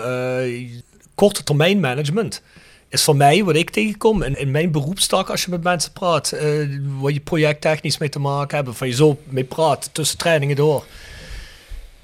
Dat er soms beslissingen worden genomen, of heel vaak beslissingen worden genomen, omdat er iemand zit die zegt, nou, als uiteindelijk mijn cv maar goed uitziet, ik heb bezuinigd, ik heb dit gedaan, ik heb dat gedaan. Op het einde van mijn termijn zag het allemaal rooskleurig uit, na mij de zonvloed. En dat is bij Roda al heel vaak zo geweest, dat mensen iets proberen te doen. Waarna de rand de boeken opengaan, of gedeeltelijk opengaan. En dat er blijkt dat er gigantische schuld is, of dat er gigantisch misgemanaged is. He, zodat mensen wel kunnen zeggen, nou, ik heb het goed gedaan. Tenminste, tussen aanhalingstekens. Hè. En dan vraag ik me af, nou ook eens wat Mo zegt. Kijk, als hun eruit stappen, dan moeten ze de volgende, moeten we met de gemeente gaan praten. En heeft dat uitgestelde geld, kan die gaan regelen dat het goed komt. Een van de eerste uitspraken van de weledele heer Bert Peels. toen hij met de G7 begonnen is. Ja, daarvoor blijf je lijken uit de kast vallen van die en die. Wim Kollaard, nog iedereen kreeg ze op de kloten. Als we nou één ding niet gaan doen, dan is het dingen organiseren, dingen uitstellen, betalingen uitstellen. De volgende bestuur opzadelen met dit soort dingen. En dat is nou precies wat er dus wel gebeurt. Hè. Een van de eerste dingen die ze doen is dat. Volgend jaar zeggen de heren, of een van de heren, och ja, het gaat wel goed, ik heb er geen zin meer in, of weet ik wat. Zijn ze weg. En zelfs al ben je gepromoveerd, bij wijze van spreken, dan zit je weer in dezelfde situatie. Er is niks structureels in die zin. Als je de club echt zou willen helpen, inderdaad, dan had je gezegd, weet je wat, wij betalen wel die huur, maar jullie knappen dat Kalhei meteen op. Ja. Afgelopen zomer een andere situatie. En meteen echt gras erin geknald. Dan had je echt als club... Maar dan laat je ook een intentie zien, hè? Dat je, dan kost het je nu geld, maar je laat ook zien dat je er echt voor de lange termijn... Nu, uiteindelijk het risico wat ze genomen hebben, is nihil, hè, de heren. Tuurlijk. En wie ben ik, hè? Ik doe het zelf niet, dat ga je niet om, maar de vraag is, en daar komt het hele tijd vandaan, van, je bent weer op de korte termijn gered, je bent eigenlijk... Ik heb niet het gevoel dat we nu stabiel zijn voor de komende 3 jaar of zo, financieel gezien. Ik heb er nog geen zeker gevoel over wat dat betreft.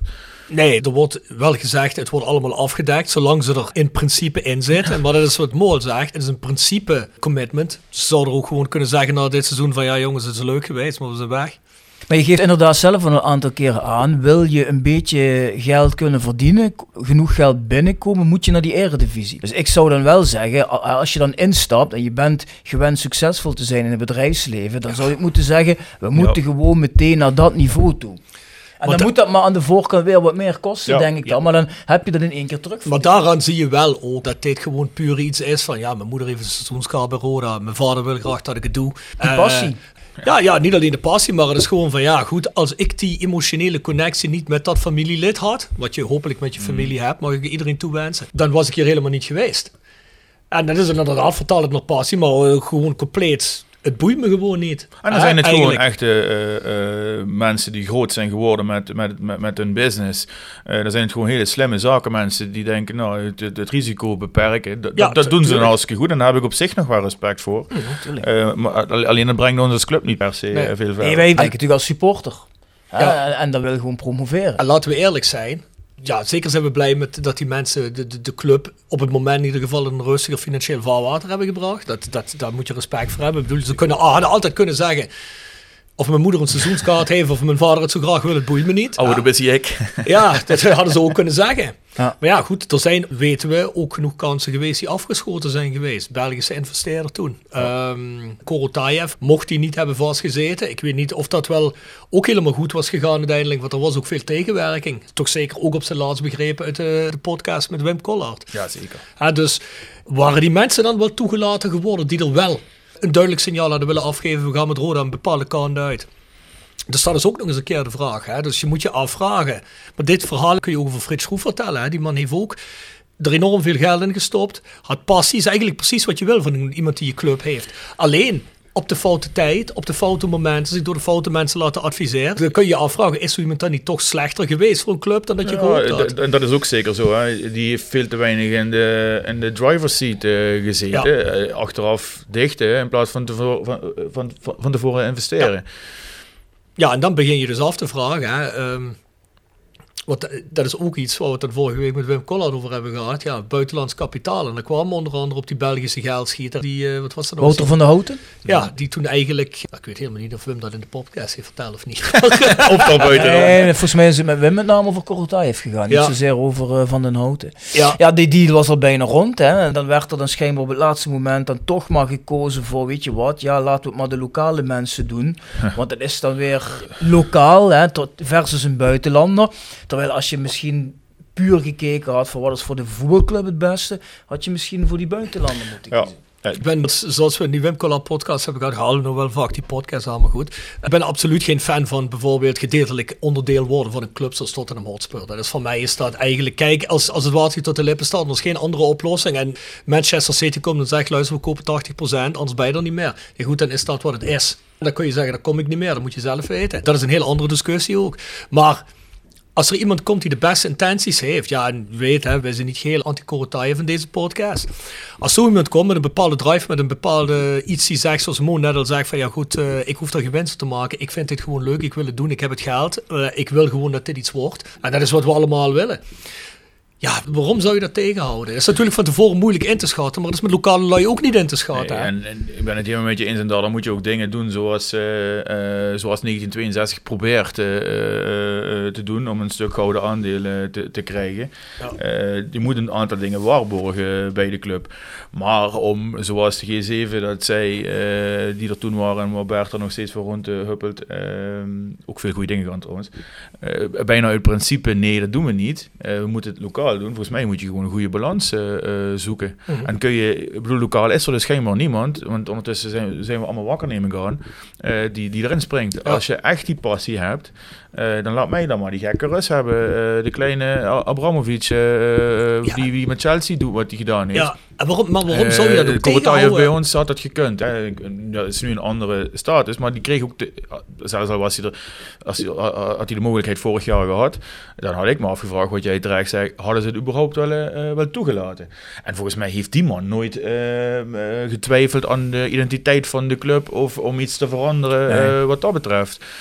Nee, maar ik denk nu dat ze gewoon bang zijn, hè, omdat je dat met Korotayev is dan met zijn detentie vervelend gelopen. De La Vega weten we allemaal. Je hebt wat voorbeelden bij ADO. En ik denk dat ze nu zoiets hebben van alles wat van buiten komt is per definitie slecht. Maar het hoeft natuurlijk helemaal niet zo te zijn. En daar kunnen ook goede mensen bij zitten. Je moet dat alleen willen uitzoeken. Ja, kijk, wat ik ook heel erg tekenend vind. Hè. Mooi heeft net als een...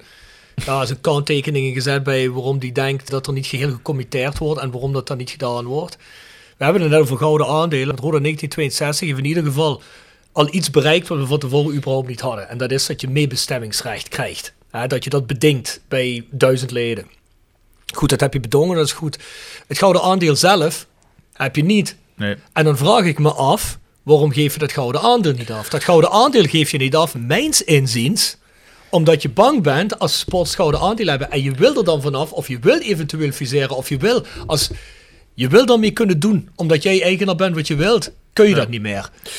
En dan geloof jij dus volgens mij ook niet in de club, dan geloof jij in, ik moet altijd een weg naar buiten hebben. Dan mag je mijn cynisme noemen. En dan ga ik eerst de complimenten geven aan de groep Roda JC 1962. Zeker. Die hebben daar fantastisch werk verricht om zover te komen om in ieder geval dat vetorecht te krijgen. Ik weet niet in hoeverre dat heel erg hard wordt op het moment dat het zover zou komen, dat het nodig zou zijn.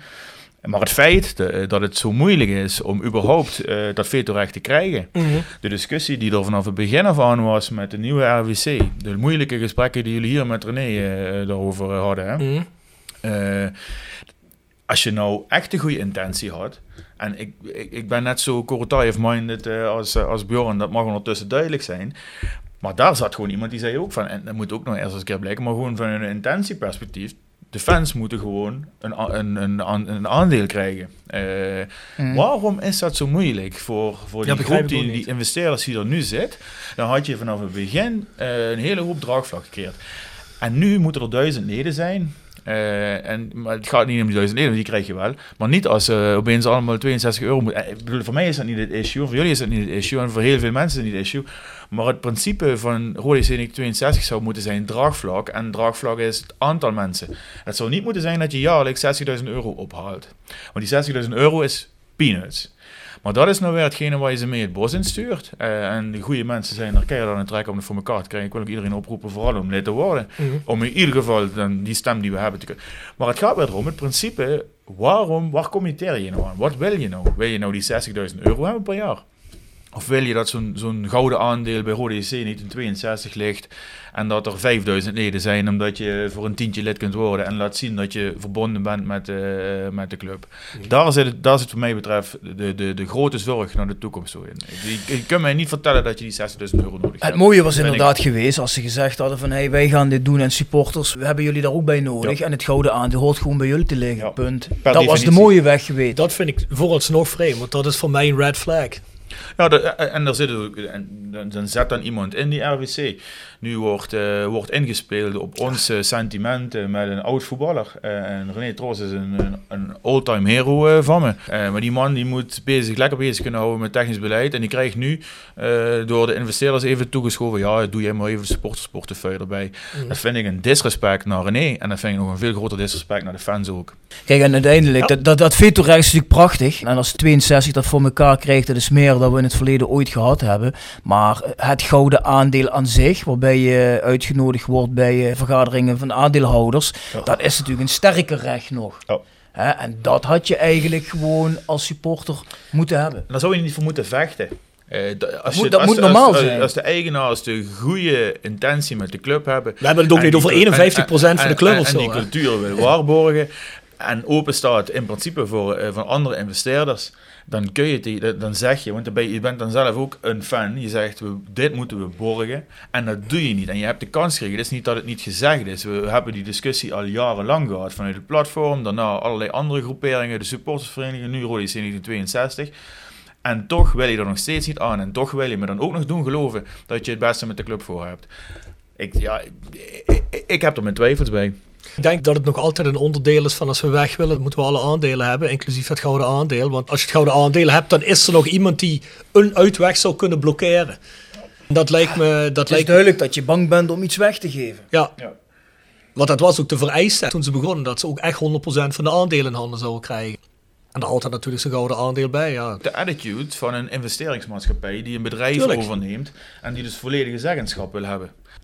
En dat is nog wat we niet willen. Want je staat open voor buitenlandse investeerders. Maar dat moet wel onder voorwaarden dat we daar niet, weet ik waar, spelen. Ja. Onder welke naam en onder welke... Het is niet maar een licentietje wat je verhandelt. Ja, want kijk, het grote gevaar zit er natuurlijk in. We stappen deze jongens eruit en niemand anders koopt het dadelijk. En dat bepalen die jongens dan ook, want dat is hun club op dit moment. Dan kunnen wij op dat moment misschien nog wel zeggen van... Ja, oké, maar geen andere clubkleuren. Maar het gouden aandeel gaat gewoon dan over naar de volgende bezitter. En als die dan de statuten gewoon weer terugwijzigt en ons geen recht meer geeft, zijn we weer begin bij af. Wat we natuurlijk niet hopen. Maar het is wel bizar dat we het hier überhaupt over moeten hebben. Ja, en sterker nog, ik bedoel, de godsnaam wordt dan lid. Want net omdat ik nog steeds niet dat lange termijn commitment zie. Nu denkt iedereen ook, ja, het is wel jood. Het is wel stabiel, wat ik nog steeds betwijfel. Dus des te belangrijker is het dat die 1000 leden er komen. Ja. En dat er niet van die hele gekke dingen kunnen gebeuren. Ik denk nog altijd dat er te weinig mensen zijn die zich realiseren hoe belangrijk het is om in ieder geval dat vetorecht te krijgen. Ik denk dat te veel mensen nu denken van, ach ja, we hebben nu die lokale funders. Daar wordt niet over een fusie gesproken. Het gaat toch niet gebeuren. Dus waarom zou ik daar aan moeten bijdragen? Want dat is toch een ver van mijn bedshow. Maar dat moment kan altijd weer komen. En misschien nog wel sneller dan dat je realiseert. Die knipperen niet met hun ogen om eruit te stappen. Om welke reden dan ook, welke goede reden dat ze voor zichzelf hebben. En ik verwijs ook eens naar die podcast van Wim deze week, waarin we per definitie weten dat Frits geen oog had dicht gedaan. Die had misschien vanuit zijn verstand gedacht van, ik moet van die club af. Dat is het beste voor me, het beste voor mijn gezondheid. We weten niet of hij dat werkelijk gedaan heeft, of een andere keer ook gewoon niet gedaan. Ja. En we weten dat die man er heel veel pijn van gehad had als hij dat had gedaan. Deze gasten knipperen niet met hun ogen om eruit te stappen. En het is hun goed recht trouwens. Hè? Ik zeg niet dat het daardoor slechte mensen zijn, maar ze zitten er anders in. En daar moet je nou net voor waken. Het is hun goed recht, wat je zegt, maar ja, of dat dan goed is voor onze club is een tweede natuurlijk. Dat is terecht, dat is wat Frits Schroef waarschijnlijk heel vaak heeft gezegd. Nou ja, kom nog een keer dan. Want deze lui waarschijnlijk gewoon zeggen, nee, vergeet het. Dat kan. Ja, en daarvoor, ja, nogmaals, word lid van 1962. Dan heb je dan in ieder geval een stem in. Dus op bestuurlijk vaak nog veel werk aan de winkel, hoor ik. Volgens jullie. Absoluut. Er werd gepronkt met iedereen moet solliciteren op functies. Maar ik vraag me dan wel af, dat is nou niet, ik bedoel dat weet ik echt niet, maar er is heel vaak al kritiek geweest op zaken binnen Roda. Hebben we het ook met Wim over gehad, over in het verleden commercie. Binnen Roda zelf, intern, dus niet bestuurlijk, maar gewoon intern. Commercie lijkt me niet het meest onbelangrijke onderdeel van zo'n vereniging. Mm. Ik weet ook niet hoe het nu gaat, maar... gewoon eens uit principe had daar dan ook nieuw gesolliciteerd moeten worden. Misschien, hoe zien jullie dat? Ik weet niet hoe ze het nu precies hebben willen inrichten. En of, hoe heet die Westman, ook verantwoordelijk is voor... dat zal hij ook denk ik wel, zijn. Ja. Zeker. Maar daar zie en hoor je weinig van. En dat is natuurlijk een hele moeilijke tijd. En dat mag, maar dat mag tegelijkertijd niet meteen het excuus zijn. Omdat je in een coronatijd zit, is het moeilijk om sponsors binnen te halen, et cetera, et cetera. Dat is zeker moeilijk, maar ik zie en hoor er niks van. En dat was wel het probleem ook in de tijd van Frits, hè. Daar waren natuurlijk ook, commercieel halen we onze targets ook niet. En daar werd elke keer de handen opgehouden. En ik snap dat de investeerders dat niet willen. Ja. Maar dat zou ik wel verwachten. En ik kan er niet over oordelen, misschien doet het maar een hartstikke goed werk hoor. Dat er daadwerkelijk druk gewerkt wordt aan nieuwe commerciële partners. Ja, die functies waar je op kon solliciteren waren natuurlijk bestuursfuncties. Dus dat is wel wat anders als een commercieel medewerker of iets dergelijks. Maar ik denk nog altijd dat voor het geld dat Roda eigenlijk zou moeten willen binnenhalen, heb je denk ik meer commerciële mensen nodig dan die bij Roda in dienst zijn. Ja. Dus ik denk dat je die afdeling gewoon zou moeten uitbreiden. En dat kost natuurlijk wel weer geld. En ik snap wel dat je dat liever in een goede spits steekt.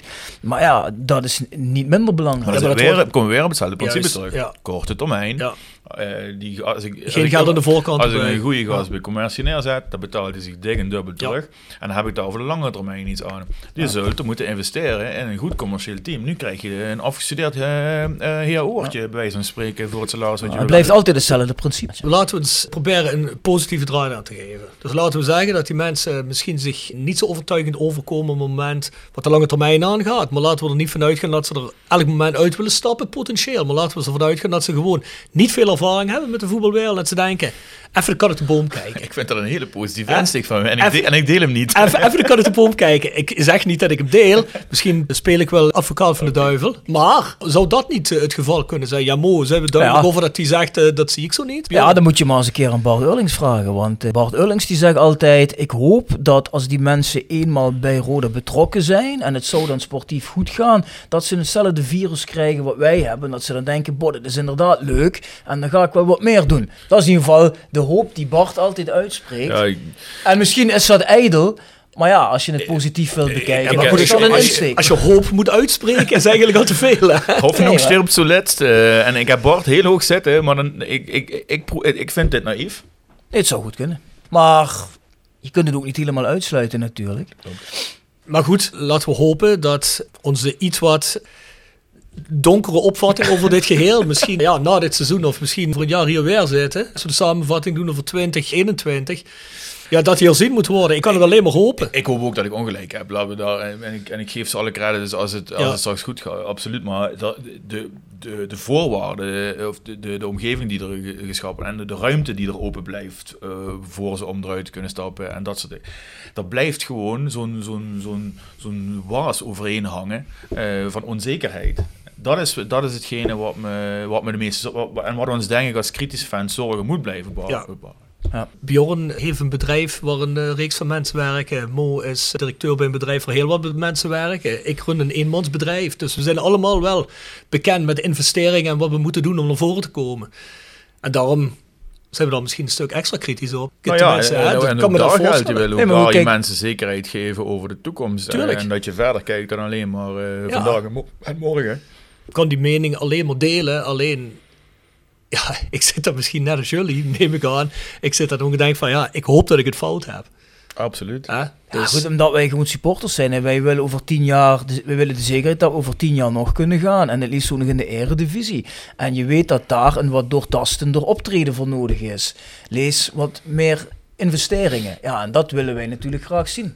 En dat blijft eigenlijk al een aantal jaren uit. Maar dat is toch ook eigenlijk normaal. Ik weet zeker dat we nu mensen gaan krijgen die zeggen... boah, negatieve podcast, super negatief. Maar stel je zo voor. Jij wilt toch ook liever een meid thuis hebben zitten die zeggen... ik hou super van je en dit en dat. En die dat alles laat zien en dat je alles merkt. Dan een griet die zegt van... moet ik eens kijken? Weet ik niet. Ja, samen gewoon. Ja, nee, ja. Na 3 jaar ook eigenlijk. Ja, weet ik niet. Ik wil toch nog heel even kijken. Daar krijg je ook niet veel vertrouwen door, toch? Ik hoop dat is zo hetzelfde. Dat ze volgend jaar zeggen... Telen... nu heb je wat. Je hebt totaal ongelijk gekregen wat betreft Roda. Het zou het grootste compliment zijn, of niet het grootste compliment, maar het zou het beste zijn wat ik wil horen volgend jaar. Maar, nou, ik hoop in ieder geval altijd dat ze in de toekomst nog willen samenwerken met onze grote vriend, wiens naam al een paar keer het geval is. Daar blijf ik nog altijd hoop op hebben, dat als die zich meldt, dat ze zeggen van, nou, weet je wat, we gaan het samen doen. Ja, dat vroeg ik net al even tussendoor, maar dat viel even tussen wal en schip. Maar waarom zouden ze dat tegenhouden? Waarom zou je dat niet willen? Want dan komt er iemand die zegt, luister jongens, hou met mij de boot drijvend. We houden met z'n vieren de boot drijvend. Alles wat extra moet, doe ik. Ja, ik vraag het maar op en ik kan er geen zinnig antwoord op geven. Het lijkt mij ideaal. Nee, want wij zouden zeggen, jazeker, graag. Maar er is geen enkel gevaar in de zin van, wat we net al zeiden, die gaf de ruimte om een deel van de aandelen bij de fans te laten liggen. Die staat open om het met anderen te doen. En natuurlijk, als je de eigenaar bent, ben je daar van alles mee, maar... Het was niet dat je de club verkwanselt. Dat je het goed moet doen en een goede due diligence. En dat je extra voorzichtig bent doordat je niet weet wat die zaak en alles behelzen in Dubai. Dat snap ik allemaal. Maar wat Bjorn had, er is gewoon ook daar niet eens de moeite genomen om zich erin te verdiepen. Er heeft niemand van de mannen een vliegticket geboekt om naar Dubai te gaan. Behalve Hassel, die er beter in zat. Of die er goed in zat. Hebben ze gewoon niet gedaan. En dat snap ik gewoon niet. Dat is nog steeds. En we blijven het elke keer zeggen. Het lijkt wel of dat elke keer in elke podcast terugkomt, geloof ik, als ik jullie beluister. Het is de enige die gewoon 4 miljoen in die club geduwd heeft. Zonder dat hij daar iets voor terug hoeft te krijgen. Naast Frits trouwens, die er veel meer in. Maar als buitenland. Het is argwaan en wantrouwen. Maar inderdaad, ik zou dan zeggen van nou, ik wil dat zelf ondervinden. Ja. He, als het om Maurice Thelen ging, die er 4 miljoen erin gestoken had en die zit daar in Dubai en ik kom dan bij die club, zou ik zeggen, ja, weet je wat, ik hoor van alles, van anderen, heersé. Maar ik wil zelf eens ondervinden, hoe is die Maurice Thelen? Dus ik ga er eens naartoe en dan ga ik daar eens een dag mee praten. En dan heb je een veel betere feeling bij die persoon. Tenzij je iemand bent die zegt van, wauw, doen we met z'n drieën, die gast moet wel van tevoren niks van weten. Nee, dat kan. Als je dan al zo'n businessman bent, vind ik dat raar. Dan is het dus iets persoonlijks. Of het is iets waarvan je, ja, niet persoonlijk zodat ze hem kennen, maar dan heb je al persoonlijk een besluit genomen dat je dat al zeker niet gaat doen. Ja, maar dat kan wel, maar dan moet je wel, bijvoorbeeld dat ambitieniveau wat die persoon had, dan moet je dat ook maar zelf waarmaken. Want je moet wel vanuit het belang van de club handelen. Ik kan alleen maar gissen. Ik zou het mooi vinden als een van die mannen, als we die eens hier voor de microfoon zouden kunnen krijgen. Want dan houden we ook op met gissen. Ja, zeker. Ja, goed, maar die vraag hebben we ook wel eens aan een Berden zo gesteld. Hè. Geen idee waarom niet, nog steeds niet. We hebben nooit echt helder de vinger achter gekregen. Het komt toch altijd neer op een verhaal. Ja, we hebben gehoord, weet je, hij zit vast en dat is allemaal eng en dat zal we allemaal niet deugen. Het is met name, denk ik, allemaal onderbuikgevoelens gebaseerd op aannames en speculaties. Hoe komt die aan zijn geld en hoe inderdaad, ja. En waarom schiet zijn vader het niet even voor? Ja. Weet je wel, dat soort dingen. Terwijl je helemaal niet verdiept hebt en hoe is de band met die man met zijn vader überhaupt? Dat soort dingen. Ja, misschien, dan ben ik misschien, dat mag ik te lul wel zijn, maar misschien wil iemand anders wel gewoon als redder te boek staan van de club. Gaat het om iets heel anders? Gaat het om ego's of weet ik wat? I don't know, hè. Ik roep maar eens wat, want niemand geeft er antwoord op, dus... Ja, daar ga je gissen. Ik kan niks zinnigs verzinnen. Het blijft natuurlijk, als je het helemaal uit gaat spitten, zoals wij het laatste half uur hebben gedaan, ga je dat soort gedachten wel krijgen, ja. Het zou niet de eerste keer zijn in de geschiedenis van de club dat mensen er ook voor een ego hebben gezeten. Of in ieder geval dat op een gegeven moment belangrijker was. Sowieso niet in de voetballerij, hè, want ja, dat trekt natuurlijk aan, hè. Of verdomme, Frits Schroef met de juiste raadslieden om hem heen. Nou ja, of Frits Schroef... Dat zou toch beter zijn geweest, hè jongens? Die 40 jaar jonger was geweest en zelf nog heel veel tijd en energie erin had willen steken. Ik bedoel, die man heeft ook een bedrijf groot gemaakt. Die heeft het niet gedaan door achterover te zitten en te luisteren naar anderen. Of in ieder geval mensen die een betere raad geven om hem heen. Mensen die iets gehad hadden met voetbal en met een club. Je moet uitkijken wat ik zeg, want dan heb ik Bjorn een professionele capaciteit nodig. Als ik het over de adviseurs en meneer Mullenders heb. Ik heb zo een dossiertje aangelegd hoor. Dat is geen probleem. Het is toch een feit, en dat is het gewoon heel jammer dat zo iemand als Frits gewoon uiteindelijk op die manier moet gaan met zoveel verlies. Terwijl hij eigenlijk, als hij inderdaad goede raadgevers had gehad, ik wil niet zeggen dat iemand van ons het misschien beter had gedaan, maar het is toch wel heel bizar allemaal hoe het is gelopen. Ik heb weinig clubs erbij zoals gelopen. geen club in Nederland die de laatste 10 jaar zoiets door heeft gemaakt. Die rollercoaster wijn hebben gezeten de laatste jaren. Je hebt natuurlijk de soap nu van heel kort bij. Hè. Ik denk dat je in Den Haag, maar ook bij een Heerenveen, als je ziet hoe het daar met machtswissels en zoiets allemaal gaat. Ja. NAC en Twente daar gebeurt natuurlijk ook van alles, hè. Alleen dat zie je ook alleen maar de grote lijnen van, je weet wel wie daar zit je niet zo in natuurlijk, die weten wel dat er een Mexicaan heeft rondgehuppeld en een Russie heeft vastgezeten, maar het hele spel eromheen en die machten allemaal en die vijfde kolonnes, dat is niet zichtbaar en dat zal bij anderen ook zo vaker gaan. Ja, ik kan me voorstellen als je een club uit de Randstad bent dat het nog een stukje erger is. Daar zit toch meestal nog wat meer geroezemoes bij ons komt het sportieve ook natuurlijk heel erg aan de oppervlakte. En dat is niet bij iedereen zo. Maar dan kijk ik ook naar een Ajax jaren geleden met de machtsstrijden en zo daar binnen Schaap. En dan ging het ook om ego's en meningen en toestanden. Ik denk niet dat het uniek is. Ik denk dat het meer, zoals Bjorn zegt net, ook wel typisch voor de voetbalwereld. Dat dit soort krachten continu spelen. Ja. We moeten wel ook even de Sound of Kalhei met moden. Ach, verdorie. The Sound of Kalhei. Gepresenteerd door www.gsrmusic.com voor muziek en exclusieve merch van Born From Pain, Madball, Death Before Dishonor, Archangel en nog veel meer. Ga naar www.gsrmusic.com. En iPhone Reparatie Limburg voor professionele reparatie van Apple, Samsung en Huawei telefoons. Wouderpad 7 te Beek. Ook worden we gesteund door Willeweber Keukens. Wil jij graag kwaliteitskeukendesign dat ook bij jouw beurs past? Ga dan naar Willeweber Keukens in de Boebegraaf 1 te Schinveld. Je kent de Sound of Kalhei. Ja, zeker. Ik ben, laat ik dan eens lekker recalcitrant doen. Top 2000 geluisterd en dan komen we van die dingen langs. En dan Killing in the Name of blijft toch wel heel erg cool. Ja. Die heb ik afgelopen week nog een keer of 3-4 opgezet. Dat blijft eigenlijk een topper. Hè? Recalcitrant noem je dat in deze podcast. Dus dat eerder in de lijn lopen. Ja, mooi man. Vooral 1993 op Pinkpop toen ze de eerste keer stonden. Die zie je vaak op YouTube voorbij komen. Dat optreden van ze. Dan denk ik van... En toen waren die na een jaartje bij elkaar. Dus die zijn bij elkaar gaan zitten en maken meteen zo'n cd. Ja, ik heb ze dat jaar of het jaar daarvoor gezien op Pukkelpop. Dat was ook niet normaal. Cool, ik ging ook dak er helemaal vanaf. Ja. Dat is ook de enige keer dat ik ze gezien heb. Maar goed, ja, super. Goeie keuze, man. Wat verwachten we van de tweede seizoenshelft? Verwachten of hopen. Hè. Ik denk dat we dat, net wat we net zeiden, hè, nog steeds denk ik dat je in potentie een team hebt wat veel beter moet kunnen dan dat ze kunnen. En laten we hopen dat ze dat gaan doen. En wellicht met 1 of 2 versterkingen erbij. Dat het wel gaat lukken om bij die eerste 8 te komen. Ik ga ervan uit dat we nog net die play-offs binnen sneaken. Wat moet je dan voor eindigen? Achtste? Is dat de laatste play-off plek? Ligt dat dan ook aan wat die jong teams... Ik denk als je een goede serie weet neer te zetten in het tweede seizoen zelf, dan is plek 7, 8 nog zeker binnen handbereik. We hebben niet eens zo'n slechte serie neergezet als je kijkt naar verliezen. Het zijn de gelijke spelen, net als vorig seizoen, hè, waar je weer 6, 7 keer gelijk speelt. Ja. Dus ik denk dat het eerder mentaal is, plus achter wat sterker, dat je dan wel goede zaken kunt doen. Ja. Ik heb niet het idee dat we stabiel genoeg zijn om een periode te winnen. Want dan moet je echt een hele lange reeks gewoon het heel goed doen. Ja. Dat zou wel heel erg cool zijn. Dan moet je er van de 10 wedstrijden misschien wel 7 winnen of zo. Hè. Dat is wel, maar ik word ook helemaal ziek. Net als vorig jaar altijd had je, maar er komt nog een periode, er komt nog een periode. We zijn kunnen voetballen. Er komt zeker nog een periode, maar daar hebben wij niks mee te maken. Dat is weer die hoop die er dan is. Hè. Ah. Als er niks anders meer is, dan is het de periode die overblijft. We staan 15, maar er komt nog een periode. Ja, maar, ik bedoel, heel eerlijk. Dat was bijna John Thomas, verhaal leiderkoop, er zijn nog 7 finales, 6 finales, 5 finales. Oh jongen.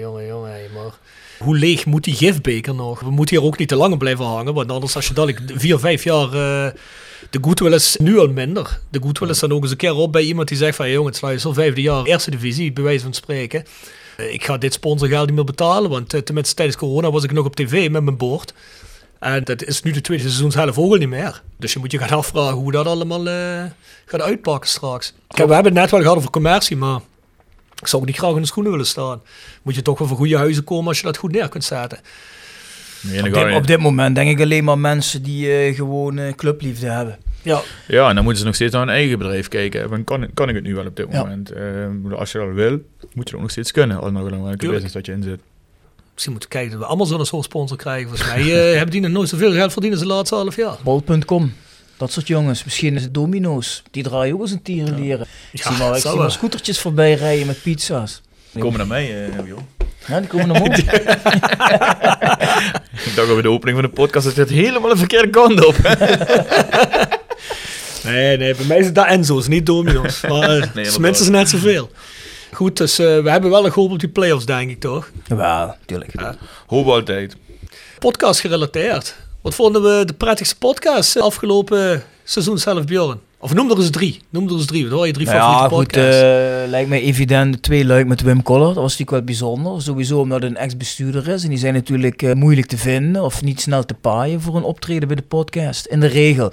En zeker als je een Wim Kollaard bent, die toch niet geheel zonder kritiek vertrokken is. Ja, en een Wim die ik ook heel vaak gevraagd heb en de bodem een beetje heeft afgehouden en uiteindelijk toch toezegt. Nou goed, ik denk dat dat ook gewoon twee hele goede podcasts waren. Het was ook wel bijzonder, denk ik, om de burgemeester te strikken. Daar heb jij contact mee gehad. Vind ik ook mooi dat hij gekomen is. Denk ik ook een heel leuk verhaal.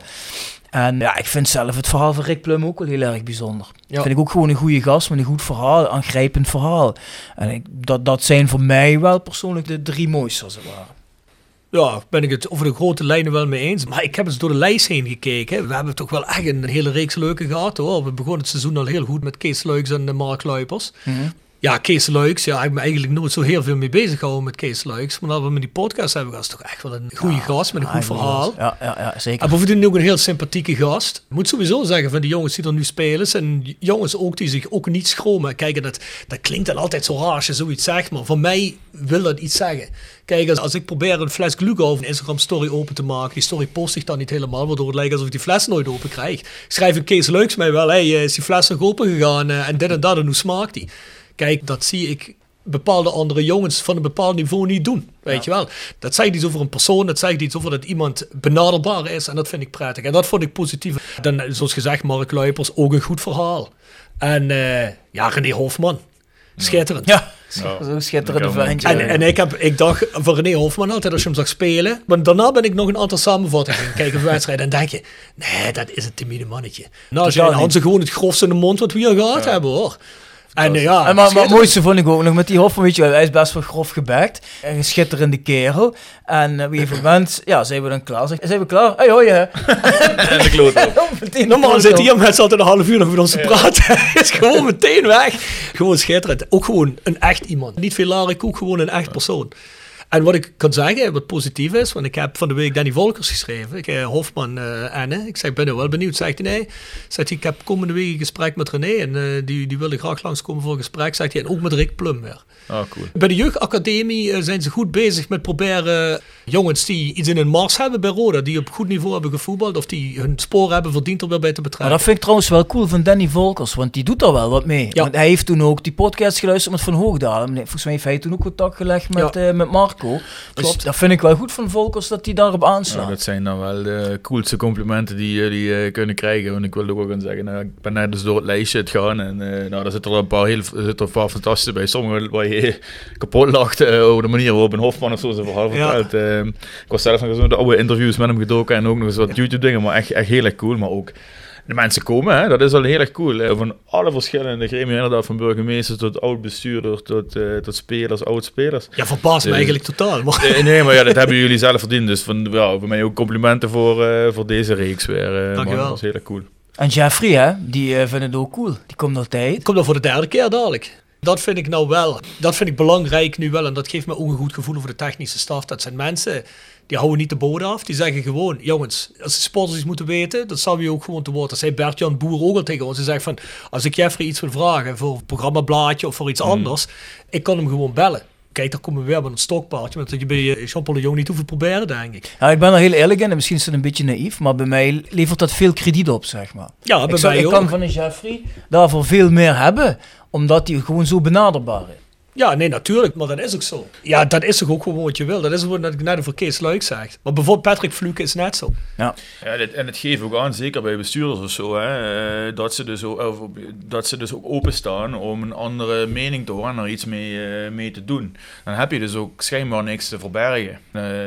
Dan kom je dus ook terug als je weet, als je hier komt zitten voor de derde keer, dat jullie twee hem ook het vuur aan de schenen gaan leggen op een goede manier. Omdat het niet zo gaat zoals je dat gedacht had. En als je dan een grote jongen bent, dan geef je het ook toe. En dan geef je ook aan hoe je dat ziet en wat je eraan wil gaan doen. En dan kom ik weer op mijn stokpaardje terug. Waar zijn die gasten dan die ons dat verhaal kunnen vertellen, die jullie dat verhaal kunnen vertellen? Over wat zijn ze nou echt van plan met die club? Die mis ik nog hier. Ik kon je willen zeggen, dan heb je iets te verbergen. Nou, wat mij betreft, speel je in ieder geval geen open kaart, ben je niet transparant. Ja, transparantie was het grote stokpaardje. Ja. Ik heb Bert Peels wel eens gevraagd, maar die had er weinig behoefte aan. En ik denk dat Stijn Koster... Ja, hij heeft er weinig behoefte aan, maar wij hebben er allemaal behoefte aan. Nee, ja, nee, tuurlijk. Maar ja, je gaat jongen hier naartoe spelen. Hè? Het volk wil je horen, dus je hebt om wat te staan. Ja. Ja, goed. En daar heeft hij gelijk in. Misschien zou hij ze ooit nog eens bedenken, dan weet hij me wel te vinden. En ik denk dat Stijn Koster-Rodin is sowieso graag op de luwt opereren, dus die willen niet graag de spotlights. Ja, maar je doet zo alsof je op nationale televisie komt. Als dit een nationale zeik-podcast was geweest... Ja, we hebben wel 30.000 luisteraars. Dus, nee, maar ik bedoel, als dit alleen maar de zeik-show van Mo was geweest, maar jullie hebben ondertussen bewezen dat iedereen hier graag komt, wat we net zeiden. En dan ben jij degene die ook met goede intentie waarschijnlijk iets met die club wil, maar je voelt je niet geroepen om dat tegen die paar duizend luisteraars te komen vertellen.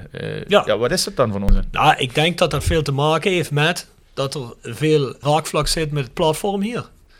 En dat natuurlijk de mensen zijn die het meest kritisch zijn geweest op die mensen. Ben je toch schuld? Nee, nou, ik denk niet jij alleen, als je het daar al over hebt. Maar ik denk dat mensen wel eens vergeten dat het platform ook de mening van heel veel mensen vertegenwoordigt. Het is niet alleen zo dat het platform tussen de lijnen heeft gefietst. Er zijn natuurlijk ook wel mensen in het Roda gebeuren die zeggen dat het platform dat helemaal niet vertegenwoordigt. Dat is duidelijk. Ja. Wat natuurlijk wel een beetje jammer is, want ik vind dat je als Roda... geledingen, alles wat fans te maken heeft, zou je niet soms zo lijnrecht tegenover elkaar moeten staan, want dat is gewoon bullshit, want uiteindelijk gaat het ons allemaal om het welzijn van de club. Maar goed, dat is een heel ander verhaal. Want ik zou bij mezelf denken, nou, ik ga er gewoon zitten en als ze kritiek hebben en als ze hebben iets te zeiken, dan leg ik mijn kant van verhaal uit. Dat kun je leuk vinden of dat kun je niet leuk vinden. Ja. Ik denk dat het voor Wim Kollaard veel moeilijker is om hier te gaan zitten, want die man, die dacht hij bij zichzelf, nou ja, goed, ik voel me niet meer prettig om naar het stadion te gaan zelfs. Oh. En om naar die club te gaan kijken, gewoon door mijn verleden bij deze club. En die zat er misschien niet om te springen, maar ik denk dat hij naderhand heel blij is dat hij is geweest. Dat weet ik zelfs wel zeker. Omdat hij dan ook eens een keer zijn verhaal kon doen. En omdat wij mensen hun verhaal ook laten vertellen. Waarom zou dat anders zijn bij een Bert Peels of bij een Roger Denius of bij wie ook hier komt zitten? Ja, ik zou zeggen, Bert, leer dan net van de fouten die anderen gemaakt hebben. Ik bedoel, een van mijn kritiekpunten op Wim, en ik kan het hartstikke goed met hem vinden. Ik heb nog wel eens met hem. Waarom dat hij op een gegeven moment niet meer luisterde. Of niet, dat wij het idee dat hij niet open stond voor kritiek. Als je beter wil worden, moet je naar alle geledingen en alle mensen rondom die club luisteren. Dus ook de fans. En dan heb je een hele andere mening. Dan leg je dat maar uit en dan sta je ergens voor. Maar ik weet ook wel dat die mensen zelf regelmatig naar de podcast luisteren. Dus ik denk niet dat het per se zo hoeft te zijn dat er een connectie met het platform zit. Omdat ze inmiddels wel weten hoe het er hier aan toe gaat. En ik weet dat Stijn Koster luistert. Dat is een vermoeden van mij, hè? Dat is een vermoeden van mij, hè? Dus, zoals gezegd. Stijn Koster zou ook wel een leuke gast zijn, hè? Tuurlijk. Stijn die luistert volgens mij wel regelmatig. Kom maar gewoon langs. Stijn, kom langs. Ja, zeker. Gezellig. Maar ik denk echt dat mensen dat gewoon echt interessant zouden vinden. Ja, zeker. Ja, zeker. Ik heb soms wel het gevoel dat mensen denken dat ze hier gefileerd worden. Ik denk dat we nog nooit iemand gefileerd hebben hier. We stellen wel eens moeilijke vragen, maar dat moet ook. Noord Hendricks heeft ooit eens een keer gezegd toen ik The Voice of Kalhei nog schreef.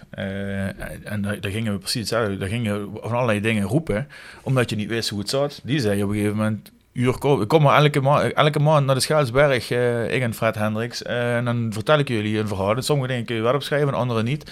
Maar dan ben ik in ieder geval het gezeik af van jullie over dingen die gewoon niet kloppen wat jullie allemaal roepen. Ja. En zo is het natuurlijk wel. Ja, want je zit daar vanuit de zorg die je hebt, of vanuit de vragen die je hebt. Maar je weet daar niet altijd het fijne van. Ja, dat is wat we ook in het begin hebben gezegd, hè, Bjorn.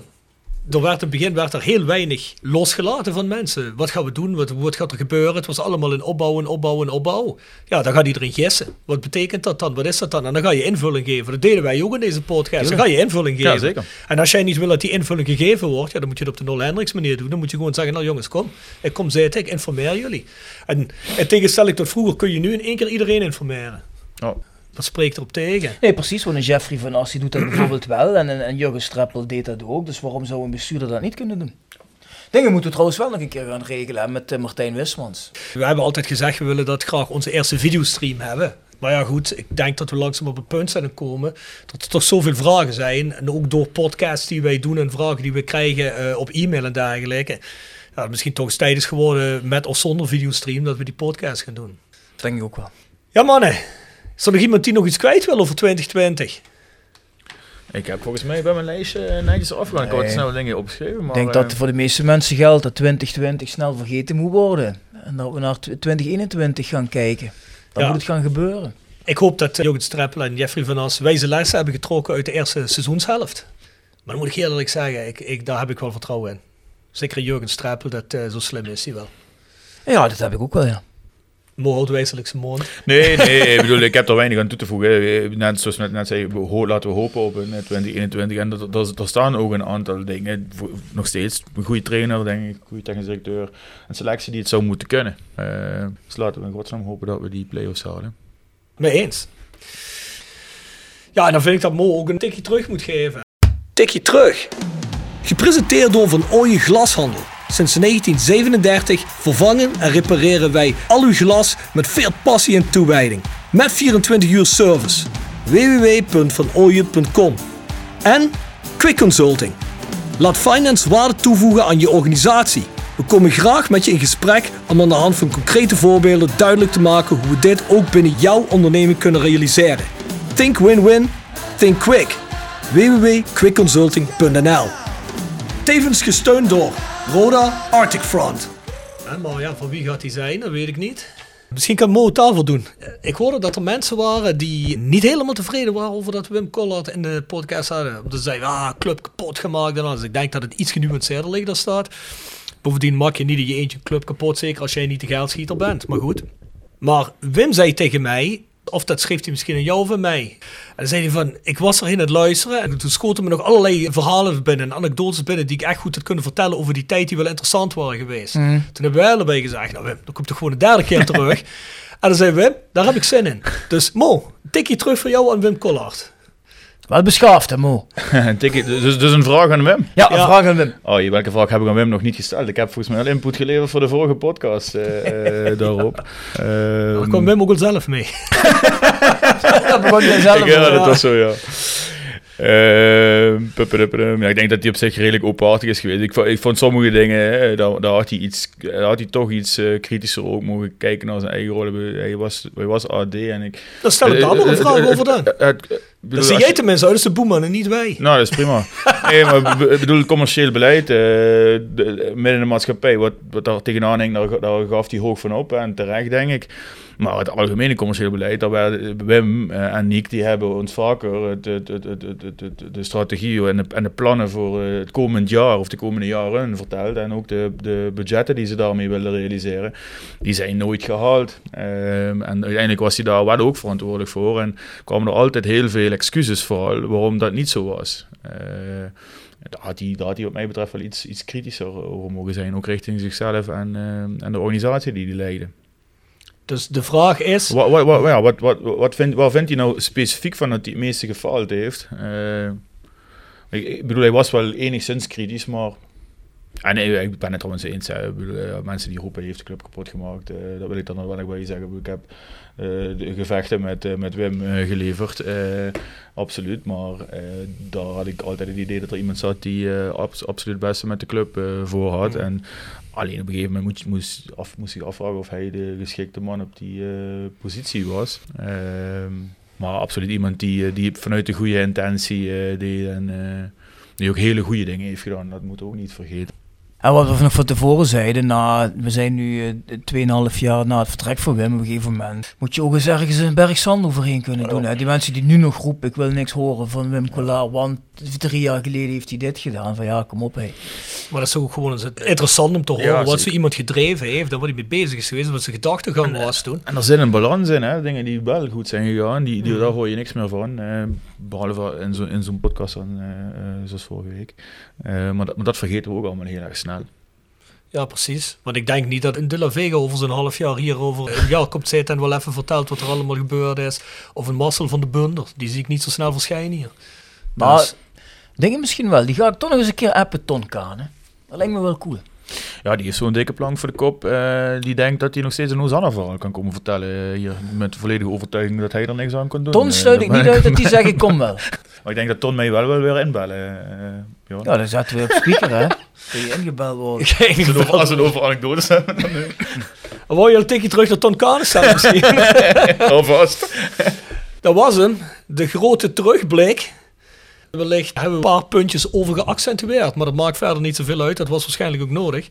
Bjorn, gaan we nog een keer de sponsoren noemen? Die we trouwens, voordat we ze noemen, heel erg willen bedanken voor de steun in deze eerste seizoenshelft. Het is onder corona niet de gemakkelijkste tijd geweest. We hebben het er net al over gehad. Grotere, kleinere bedrijven hebben toch meer of minder geleden onder het corona gebeuren. Maar schijnbaar dragen de meeste mensen ons een warm hart toe. En zijn ons zowel financieel als op andere manieren blijven steunen. En daar zijn we bijzonder dankbaar voor. Dank jullie wel. En op het einde van het seizoen laten Bjorn en ik ons wel iets als bedankje invallen. Ja, top. Ik heb al een keer van Leo Stok gehoord. We hebben een feestavond voor sponsoren nodig. Daar heeft hij toen Ingo van de Veilerhof op probeerd te streken. Die toen zei... Nee. Maar we gaan het wel regelen. En dan zijn ook Ingo en Leo allebei aanwezig. Oh, een mooie barbecue bij de Veilerhof lijkt me niet verkeerd, hoor. Lijkt me ook niet verkeerd. Of bij Bjorn in de achtertuin even. Dat kan ook. Dat kan ook. Heerlijk. Geen probleem. Nou, Bjorn. Jegers Advocaten. Nextdoor Kapsalon, Nagel en Beauty Salon. Hotelrestaurant de Veilerhof. Herberg de Benardeshoeve. Noordwand. www.gsrmusic.com. Stokgrondverzet. Rapi Autodemontage. Van Ooyen Glashandel. Quick Consulting. iPhone Reparatie Limburg. Willeweber Keukens. Wiertz Personeelsdiensten. Fandom Merchandising. Sky Artpics. Nederlands Mijnmuseum. En Roda Arctic Front. Roda fans uit? Scandinavië. Nog altijd. Mensen, ons mailadres is thevoiceofkalhei@south16.com. De shop is shop.south16.com. En dan zeggen we tot volgende week. Tot ziens.